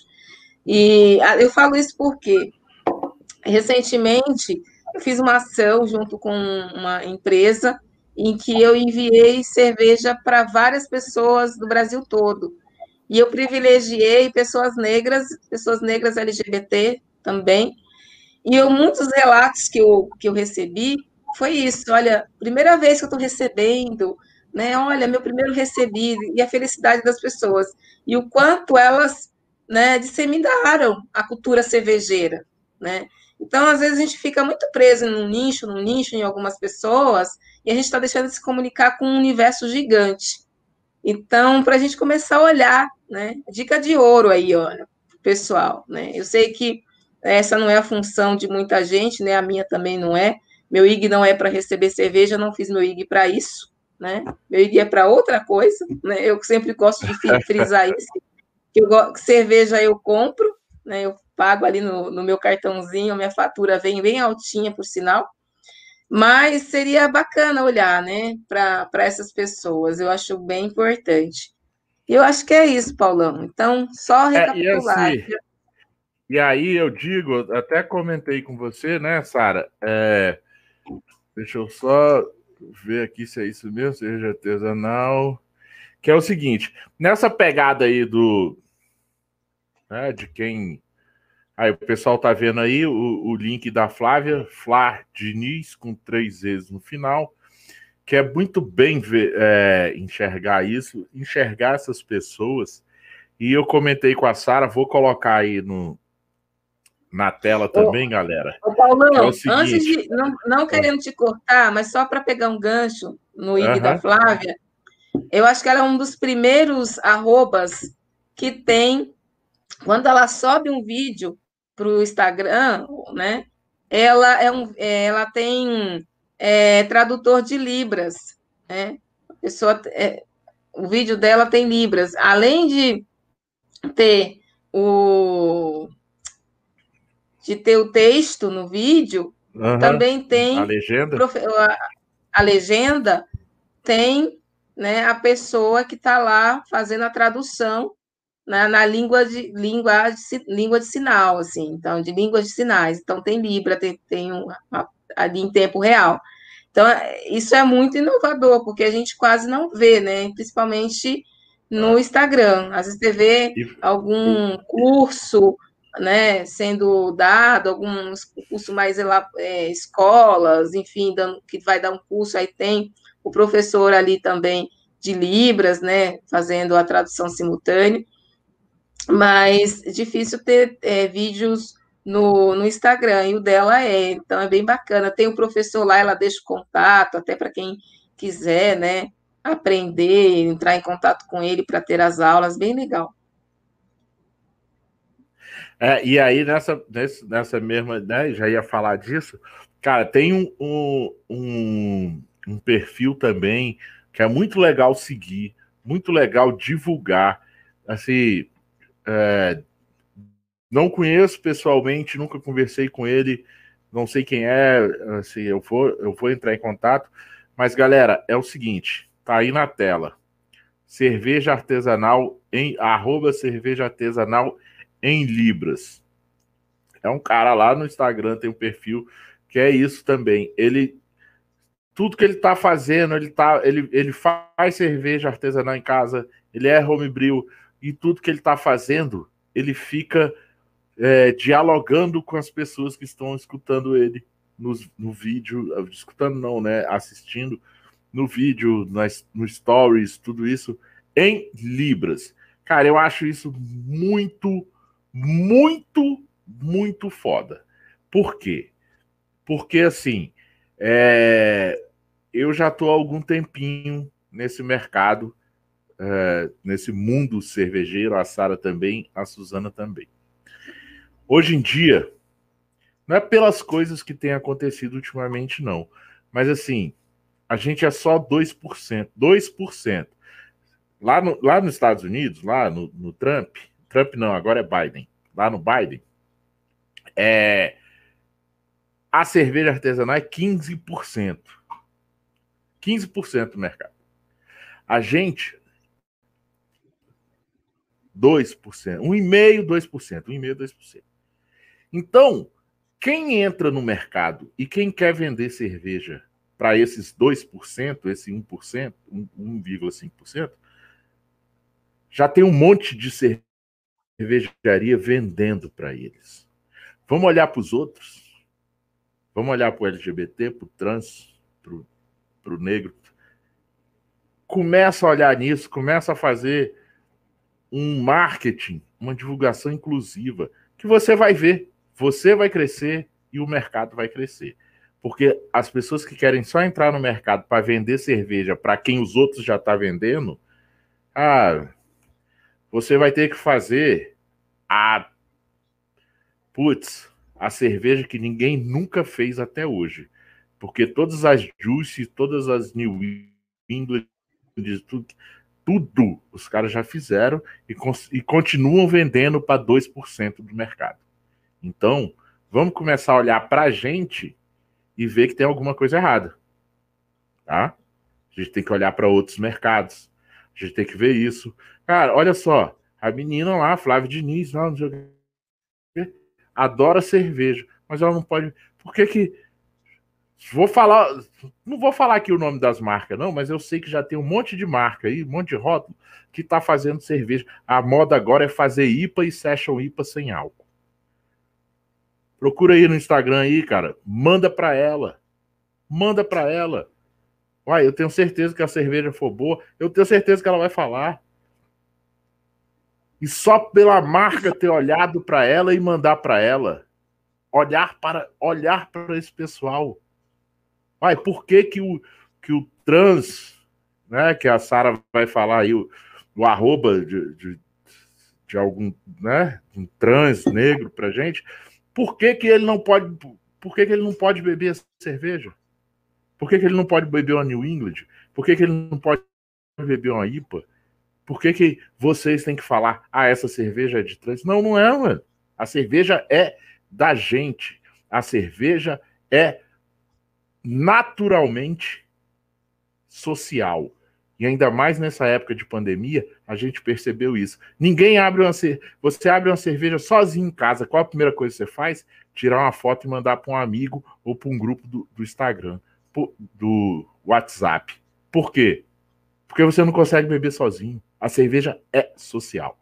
E se ela é social, ela não é de um nicho. Ela é de todo mundo.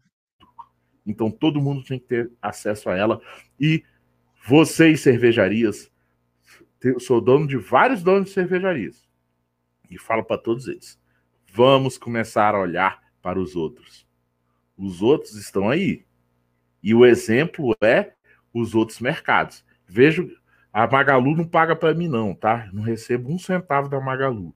Mas é só vocês olharem o que, que a Magalu faz e o que que a ima o quanto que a imagem dela cresceu. Ela não tá e ela não tá fazendo isso por imagem não, tá? Ela tá fazendo porque ela acredita, porque eu já conversei com pessoas que trabalham lá dentro. Então, galera, vamos, vamos. É simples. É simples. É só olhar para o espelho. Olha para o espelho, se enxerga e vamos, vamos em frente. Cara, tá aí, ó, a Sara te dá a mão e te ajuda. O Paulão, oh. o Braçaria, te dá a mão e ajuda. A, a Suzana te dá a mão e ajuda. É só você. Você mesmo, dono de cervejaria, que eu, eu tô falando para você mesmo. Não olha para o lado, não. Não acha que, é, que não é com você. Estou falando com você, dono de cervejaria. Vamos, a gente dá a mão e a gente, a gente ajuda. Ô, Paulão, é, você, em relação às pessoas trans, né?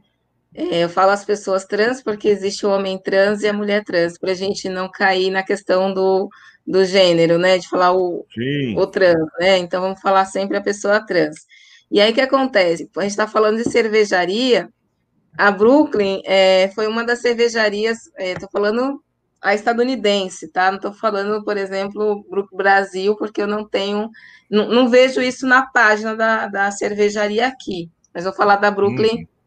Lá de no, é, Nova York que ela fica. Fica no Brooklyn, lá nos Estados Unidos, é. né? E fica em Nova York, né? Enfim. É, fica, fica lá no meio dos negão mesmo. Lá, é, é. lá mesmo. É lá, então, lá onde os caras mandam mesmo lá, a, o fechamento, dono da porra inteira. É lá no meio dos negão. Dia 28 de junho é dia da visibilidade do orgulho LGBT, por exemplo, né? E aí é homenagem, né? Aquela marcha que teve lá, acho que se eu não me engano foi em 68, com a Marsha P. Johnson, que foi, era uma mulher trans, que foi uma das primeiras a lutar pelos direitos LGBTs, né, nos Estados Unidos. E aí tem essa, é um mês inteiro de, de visibilidade, de marcha e tal.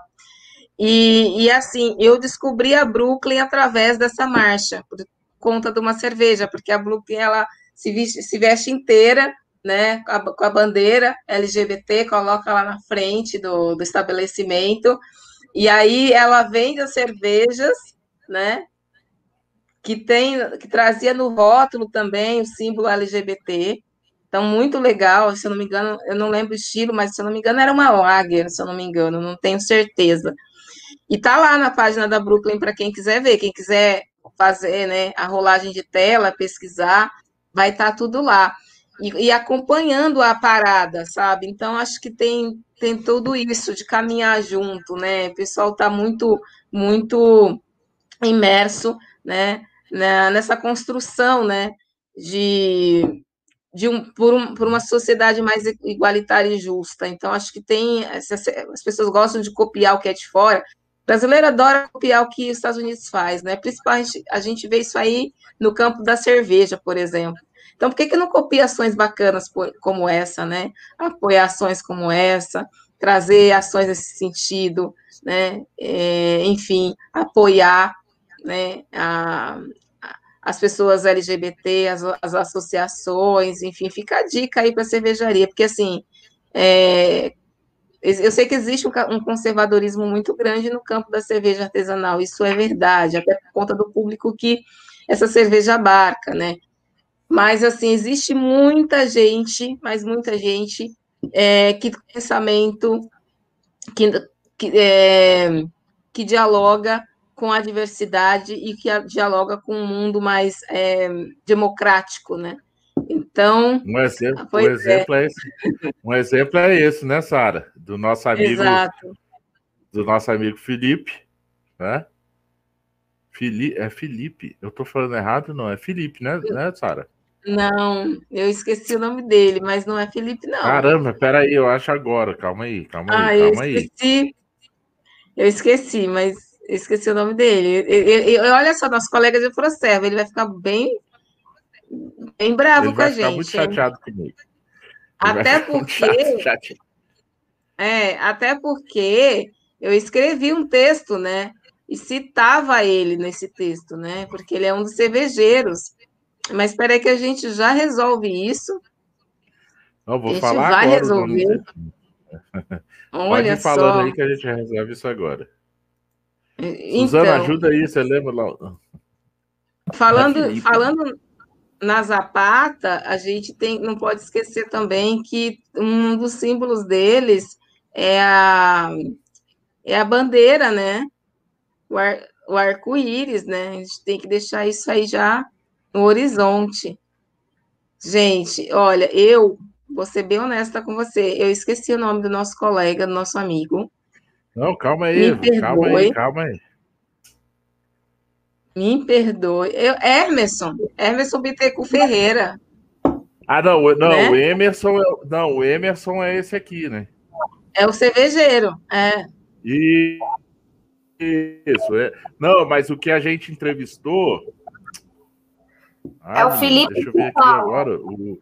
Felipe de Paulo. É, o Felipe. Isso, a gente entrevistou o Felipe, que é, o cerve... é, o... é um dos donos da cerveja. Isso, exatamente. E o Emerson.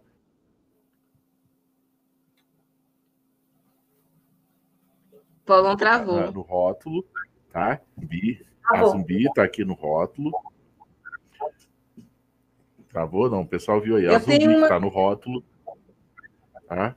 E, e um grande abraço para o Felipe, é isso mesmo. Ele tem lá a que tem o David Bowie no rótulo, ele tem várias lá que, que tem a, né, a, a bandeira, as cores da, do LGBT, tudo isso. É, assim. Eu tô é, aqui, olha, galera, com a, a Beta Bugares, o, da, da Zapata, que eu fiz um, um trabalho bem legal de harmonização né, com ela. Eu, junto com a doutora Lourenci Alves, nós construímos uns pratos autorais para o Beer Summit, por Beer Summit. Então, eu ainda tenho uma aqui, ó, Beta Bugares. Eu bebi essa, eu bebi essa. É muito E boa, nós fizemos também uma harmonização para o Natal, fomos, demos dicas para, é, de harmonização para o Natal. Pro, foi a última coluna, inclusive, da, da Paladar, do Estadão. E eu levei, nós levamos uma cerveja da Zapata também. Bem legal. Uma pena que a Paladar tenha deixado de existir, né? Que era uma coluna sensacional que falava sobre cerveja. E eu trabalhei com os rótulos da Zapata, tanto na, no Beer Summit quanto nesse projeto. Foi bem bacana. Tá vendo, galera? Vocês têm que, assim, não é, não é, não é porque o Paulão é chato, não. Não é porque, ah, não vou escutar o Braçaria. Cara, escuta o Braçaria, porque assim, a gente fala coisas aqui, conteúdo. Você pode não gostar do Paulão, não. Mas, mas eu sei que todo mundo gosta, tá? Gosta da Suzana também, gosta dos convidados. Então, assim, tá vendo? A gente fala coisas aqui que, assim, é só você ter um pouquinho de vontade. Se procurar, você encontra. Ah, ó, você encontra a Zapata, você encontra. Ah, vai, vai entender um pouquinho mais a história da Brooklyn. É, a gente deu várias, várias dicas aqui de. Ó, falamos da Flávia Diniz, falamos, sabe, falamos da coisa LGBT, que as pessoas têm que olhar para o mercado. Então, assim, é eu não gosto de ser muito, muito direto, assim, não, mas às vezes tem que ser. É só um pouquinho, pouquinho assim, ó, de boa vontade da gente, a gente consegue começar a mudar as coisas. Tá? A gente consegue começar a mudar. Não, não, eu não acho que eu vou, assim, vou mudar, não, mas eu, eu tenho a certeza que eu já comecei a mudar. Então, isso já, já ajuda demais, entendeu? Já ajuda demais. Sabe? Só, olha só, só vocês olharem a tela de vocês, ó. Tem eu, Paulão, e eu tô com. E, e são duas mulheres. Assim, a maioria, hoje, são duas mulheres, duas mulheres sommeliers, que sabem muito mais que eu. Entendeu? Então, assim, sabe? É só a gente olhar para as coisas e querer, tipo, vamos fazer, é isso que tem aí. Eu vou, eu vou ficar sendo igual uns outros que tem por aí que eu prometi que não vou falar mais o nome deles, não, para não ficar dando golpe, que ficam fazendo besteira. Eles ficam fazendo besteira por aí, né? Mas, né? Ô, ô Paulão, deixando é aqui mais uma arroba, ó. Ah, diga. Antra, Antra.oficial, que é a associação, tá? Nacional de Travestis e Transsexuais, deixando aí para as pessoas seguirem, enfim, né? tem bastante pessoas lá. E também eu vou deixar mais um, tá? Está aí no mês da visibilidade trans, a gente precisa, né? É o ano todo, mas já que janeiro foi eleito, a gente precisa se atentar. E eu vou deixar aqui, olha, Mães pela Diversidade. Quem quiser seguir esses perfis, e aí vai encontrar também né, outros, outros arrobas para seguir, né, para a gente procurar buscar uma sociedade mais democrática, mais justa, né, e mais igualitária. Muito bom. Ou muito bom, né, não, Suzana? Diga Gostei aí. dessa conversa, viu? Porque assim, nosso papo, ele não, é, não era para ser um papo técnico, né? O nosso papo era para ser uma conversa mesmo, uma roda de conversa. Eu acho que a gente cumpriu a nossa função Mas tivemos, aqui, né? tivemos, é, tivemos a parte técnica, a parte séria, a parte, né? É...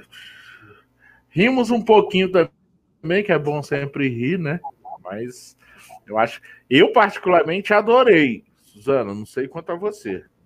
Sim, muito bom, muito bom. Acho que deu para gente ainda. A gente não chamou aqui a Sara para falar sobre, né? A diversidade, nem para falar sobre o negro no meio cervejeiro, mas a gente acaba que tem que abordar esses assuntos no meio mas acho que a gente cumpriu aqui o objetivo, que é passar um pouco sobre a harmonização para leigos e passar um pouco aí sobre é, é conscientizar mesmo que a gente já faz isso todo o programa, toda terça-feira, então é só mais ah, gente... uma conscientização. Cara, a gente fez isso, né? A gente falou, é um, a gente falou sobre conscientização, falou sobre sobre a questão da sommelieria, o, o, papo era é, a chamada do programa era sommelieria para leigos. A gente, para os leigos, a gente falou. Se a gente quiser fazer um, um programa técnico só sobre sommelieria e harmonização, a gente, a gente faz também, né? A, a Sara não vai se se opor a fazer isso, mas esse, esse primeiro programa não é, né? primeiro programa que eu digo que a Sara participou, não era para isso, era mais para leigos também. E desculpa. E isso, a gente falou de coisas, cara, que a gente conversa, eu converso com a Sara, né, algumas vezes, a gente conversa lá no, no nosso grupo da, da, da Afroserva. É, cinco minutos de conversa com qualquer um ali da Afroserva, principalmente com a Sara, é um aprendizado. E mas é, é ai, eu, eu fui tá caindo. Mas acho que é, é bem o que a gente está falando, sabe? Não é, é, é mostrar as coisas como é que tem que ser. Não é. Eu não sou o dono da verdade. Ninguém aqui é o dono da verdade. A gente simplesmente mostra as coisas que estão aí e que elas têm que ser, assim, tem que ser feitas. Não é, não é porque a cerveja tem que ser assim. Não, cara, a sociedade tem que ser assim. Senão a gente vai. A gente tá, senão a gente está caminhando para, tipo, dar errado como ser humano, entendeu? E a gente está bem perto disso. Se a gente não mudar, a gente está bem perto disso, de alguém apertar o, o, o botão do reboot lá, porque a gente deu errado como, como como ser humano, como sociedade. Eu ainda acredito. Eu ainda acredito. Tá? Eu, eu, ainda. eu gostei bastante do nosso, da nossa conversa, porque ela passeou um pouco sobre as questões da cerveja, que eu adoro, né? A gente fala muito. a gente estava aqui bebendo, né? A gente falou sobre alguns estilos de cerveja. Eu estou tomando a cerveja a Rantum, a Rantum. Eu não sei qual que você está tomando, Suzana, Olha, o, o Paulão tá tomando a 1.700, que bacana. Meu nome tá aí nessa lata, hein? O meu, o meu também, o meu também tá aqui. E você, aqui, Suzana, o que você tá tomando? Eu quero tomar essa daí que você tá, tá tomando, eu quero saber onde eu consigo comprar dela. Mas eu peguei aqui uma Bierhoff mesmo que eu, que eu tinha. Ah, Bierhoff. Mas, eu, olha, eu, eu gosto bastante. Tanto disso que eu vou ali pegar uma cerveja que eu tenho que abrir para mostrar para vocês também. Mas vamos, vamos terminando aí que eu mostro já já. Uma outra cerveja. Mas essa daqui ela mas eu tenho... no mercado, viu? Qual que é? Qual estilo que ela é? Ela é, é uma, uma eu Ai, adoro. Muito boa. Adoro. Eu gosto bastante da cerveja da Bierhoff. Isso, e ela, ela vende no extra, né? Então é muito fácil de achar no extra, no, no Pão de Açúcar. Aqui, aqui em Maringá eu consigo encontrar no, no, no Mufato, já encontro fácil. E o Paulão, essa daí eu preciso comprar, Paulão, essa eu não tenho. Cara, essa. Ó, galera, quem tá assistindo aqui, essa é a 1700 da Implicantes, lá do meu amigo Diego, meu irmão Diego que é o seguinte: isso aqui é um projeto. É o, essa cerveja é a cerveja que foi feita para o projeto do financiamento é, coletivo do financiamento coletivo e a repercussão foi muito grande. Foram exatamente 1.700 pessoas que contribuíram no, no financiamento coletivo e foi lançada a cerveja com os 1.700 no rótulo.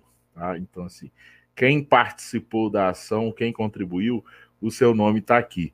Mas, assim, você, não é só quem contribuiu que pode comprar, não. Você vai lá no site implicantes.com.br que você compra essa cerveja lá. Tem várias cervejas, ótimas cervejas. Mas agora eu lembrei o que eu ia falar, que é o seguinte, que a gente conversa depois sempre, eu, eu e a Sara. Tá, vou depois. Ah, Paulão, Paulão, só pegando um gancho na cerveja do, da Implicantes, a 1.700, que 75% dessa renda, da renda da venda dessa cerveja, vai ser enviada para Manaus, para ajudar sim, a população de sim. Manaus. Então, deixa aí, fica a dica para o pessoal. Fica Te devolvo a palavra. Liga lá. É isso aí. Mas a, a Sara lembrou bem. Ó, não tem essa história. Ah, ah, eu vou atrás da Implicantes, que é a cerveja. Ah, cervejaria negra. Não, velho, não é isso não. Olha lá, velho, os caras fazem um projeto, trabalhos sociais. É a mesma coisa que eu falo do meu amigo Bruno Mesquita, lá do Rio de Janeiro, que tem a cervejaria Mito. Procura. Vou mostrar, tá? Tá. Procura a cervejaria Mito aí no Instagram, onde for, no, no Google, para você ver o que, que, o cara faz, velho, o trabalho que o cara faz, o trabalho que a Implicantes faz.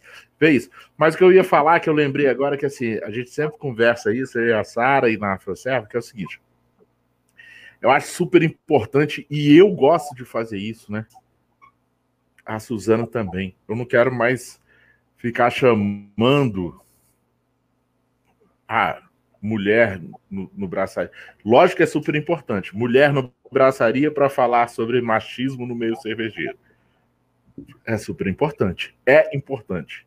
Mas eu não quero chamar a mulher para falar disso. Não quero chamar a Sara aqui para falar de, de, machismo e racismo no meu cervejeiro. Não quero chamar o Diego da, da Implicante. Falei, não quero, não quero. É por isso que eu abri 2021 com a Tainá aqui falando de marketing. Falando de marketing. Porque quem é que aparece ah, na. Né? de marketing.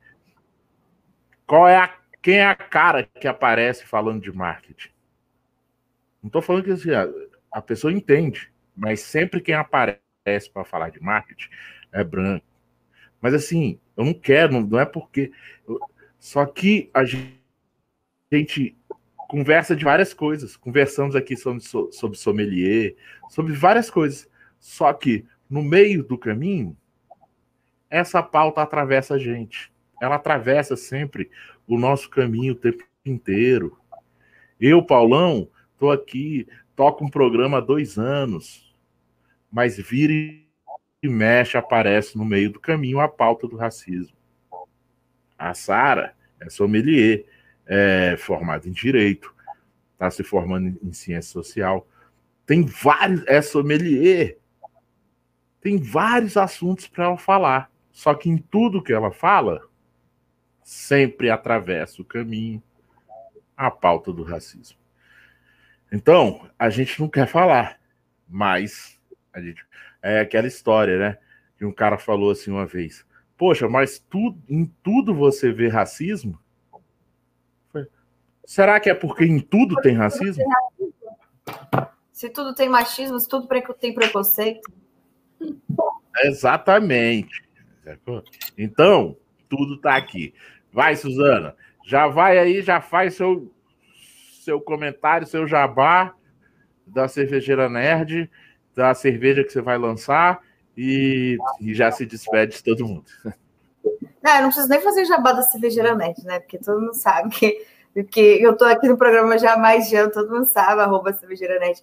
Mas eu não podia é, terminar melhor esse programa nosso hoje.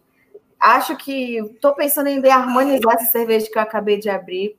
A cerveja, antes de mostrar qual que é, eu vou só ler aqui sobre ela, que ela é uma iniciativa, Black is Beautiful, o nome da cerveja. É uma campanha solidária mundial visando combater qualquer tipo de segrega segregação racial. Todo o lucro dessa cerveja será utilizado para financiar campanhas que lutam contra o racismo. Diante de tantos casos de racismo no universo da cerveja artesanal no Brasil, essa cerveja é um ato de resistência. Racistas não passarão. Então, ó, Black is Beautiful é da cervejaria Mito. É uma Imperial Stout muito boa, de 12%, tá?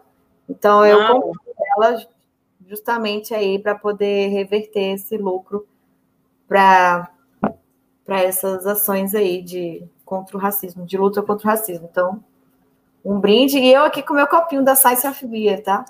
Gostei da taça. Não é, não é a taça ideal, mas eu tinha que utilizar aqui porque a gente também falou da Science of Beer. Somos sommeliers, então acho que eu vou harmonizar, inclusive, com um panetone que eu ainda tenho aqui, tá? De chocolate. Hum, que delícia!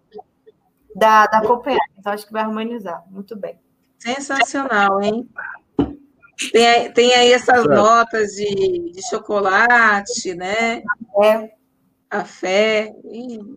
Tá muito bem, vai estar tá muito bem acompanhada. Sem contar que o, geralmente o panetone também tem aquelas notinhas, aquelas notinhas de, de, licor, de baunilha, licorzinho, né? Nossa, vai ficar sensacional. Eu já queria ser sua vizinha para poder. Chega aí. Né? A Covid não deixa, né? A Covid não deixa. É, a Covid é complicado mesmo. Ah, ó, em breve, em breve, assim que a Covid deixar, eu já tô sabendo. Você tá sabendo, Sara, que vai ter uma, uma festa da AfroServe? Eu tô sabendo já, tá? Pois é. Assim que a Covid, assim que a Covid liberar, vai ter, já tô sabendo, assim, que vai ter uma festa, uma mega festa da AfroServa. Precisa, né, gente? Precisa celebrar, sair desse caos, né? Todo, todo, mundo vai be... todo mundo vai beber direto do tanque, eu tô sabendo disso. É, ó, é dentro de uma cervejaria, isso eu posso falar. E todo mundo vai que beber maravilha, direto... né? Eu posso ir? Oi? Você eu pode posso ir? ir? Pode ir, não, a gente vai terminar aqui agora. Vou terminar aqui agora. Desculpa, não, eu posso já. ir na festa quando acabar o Ah, você pode ir na festa da Afroserva? Ah, eu acho que sim, não sei, vamos ver. Vamos... acho que sim, vai ser uma grande festa. Se tudo der certo, se Deus quiser. Se, se a vacina chegar para todos, acho que até 2023 ela chegou para todo mundo. A né? gente espera, né, que a vacina chegue para todos e todas né? Até, que até o, 2023 que leite, ela chega. Que, que parem de, de comprar leite condensado e paguem a vacina, né? Eu gosto de bater nesse povo também. Não, não instiga, não, não, fica me instigando, não, Suzana. Ô, Suzana, Sara, a Suzana me conhece, ela sabe que surge esses papos, eu gosto de, eu gosto de sair aí falando dos outros, né, Suzana? Eu, vocês moram em Brasília, né, gente? Vocês moram em Brasília, é, né? Sim. Vocês chega, choveu bastante aí hoje, né? Isso. Foi chuva de leite condensado?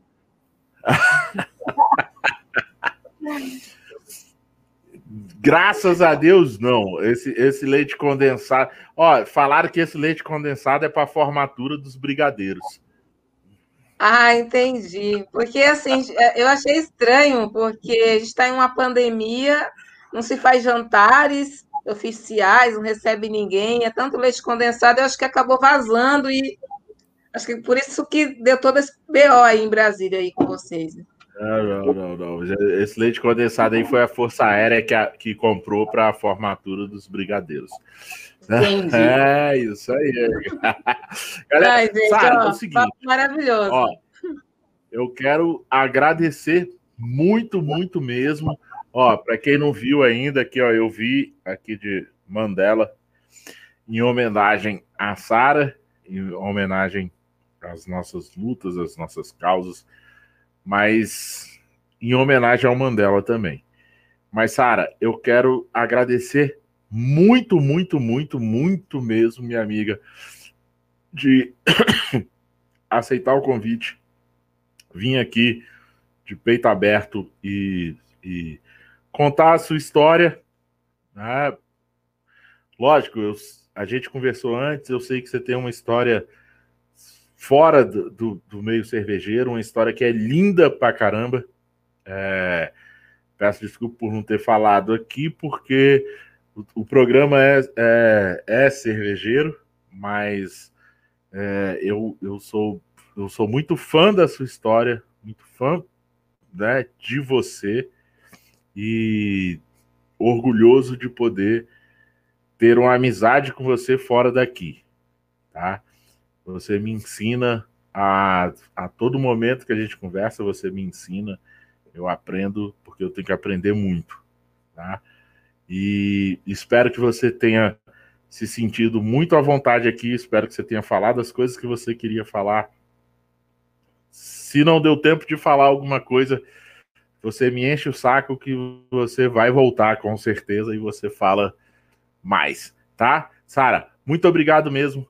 E ah, é só... você sabe que o espaço, o espaço aqui é seu. Se você quiser só mandar uma, uma, um, um recadinho, alguém, Paulão, fala disso. Paulão, posso, ó, vai acontecer tal projeto. Posso falar no seu programa? Pode, Sara. Aqui a casa é sua.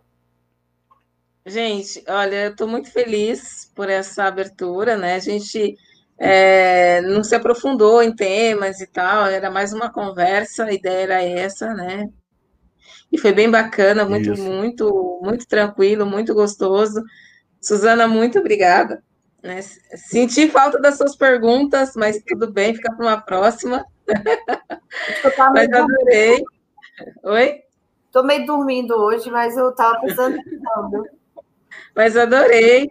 É, olha só, ficamos duas horas aqui, Paulão. Olha, a gente está realmente num papo, como se a gente estivesse num bar. A ideia era essa, né?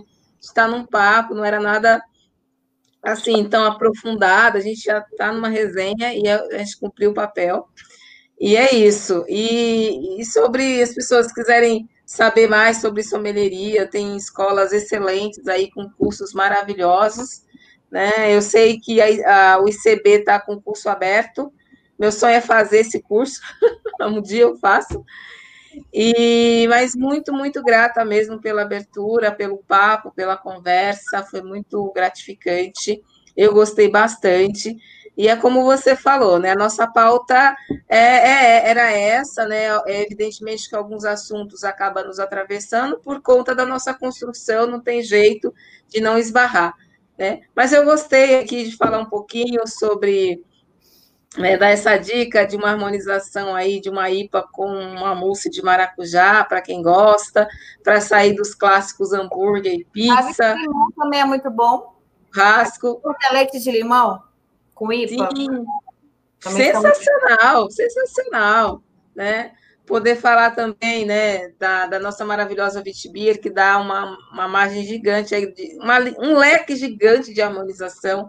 É um coringa, né? A Pilce também. E trazer esses três estilos de cerveja, né? Uma, um estilo. É, a gente coloca lá germânica barra tcheca, né? Para Pilce. a Vitibir aí, da escola belga né? Que eu adoro, adoro escola belga, gente. Eu amo, sou apaixonada. É uma das escolas preferidas, é amorzão mesmo. Falar aí da loucuraça aí da, da escola a estadunidense. Né? Eu falo estadunidense porque americana nós também somos, né, gente? Vamos deixar o complexo de vira-lata de lado, porque nós também somos americanos. E, mas assim, a escola estadunidense, que adora o lúpulo, e a gente, o pessoal gosta muito da IPA, e aí, as pessoas começam a migrar mesmo, né, da Pilsen, aí já vai indo para uma Vitibir, uma Vaz, aí já começa a ir por uma Session IPA ali, que é um, sei lá, as pessoas falam que é um subestilo, que não é, etc, não sei, está aí na, nas divergências, mas vamos falar da IPA. E aí depois o universo é pequeno, né, para quem gosta das artesanais. Mas trazer esses três estilos, porque são os estilos que é, dialoga mais com, com o paladar do pessoal e que tanto para aqueles que estão iniciando, para aqueles já iniciados, quem os iniciados que não é difícil os iniciados que não gostam, né, de uma IPA, né? O pessoal é muito fã.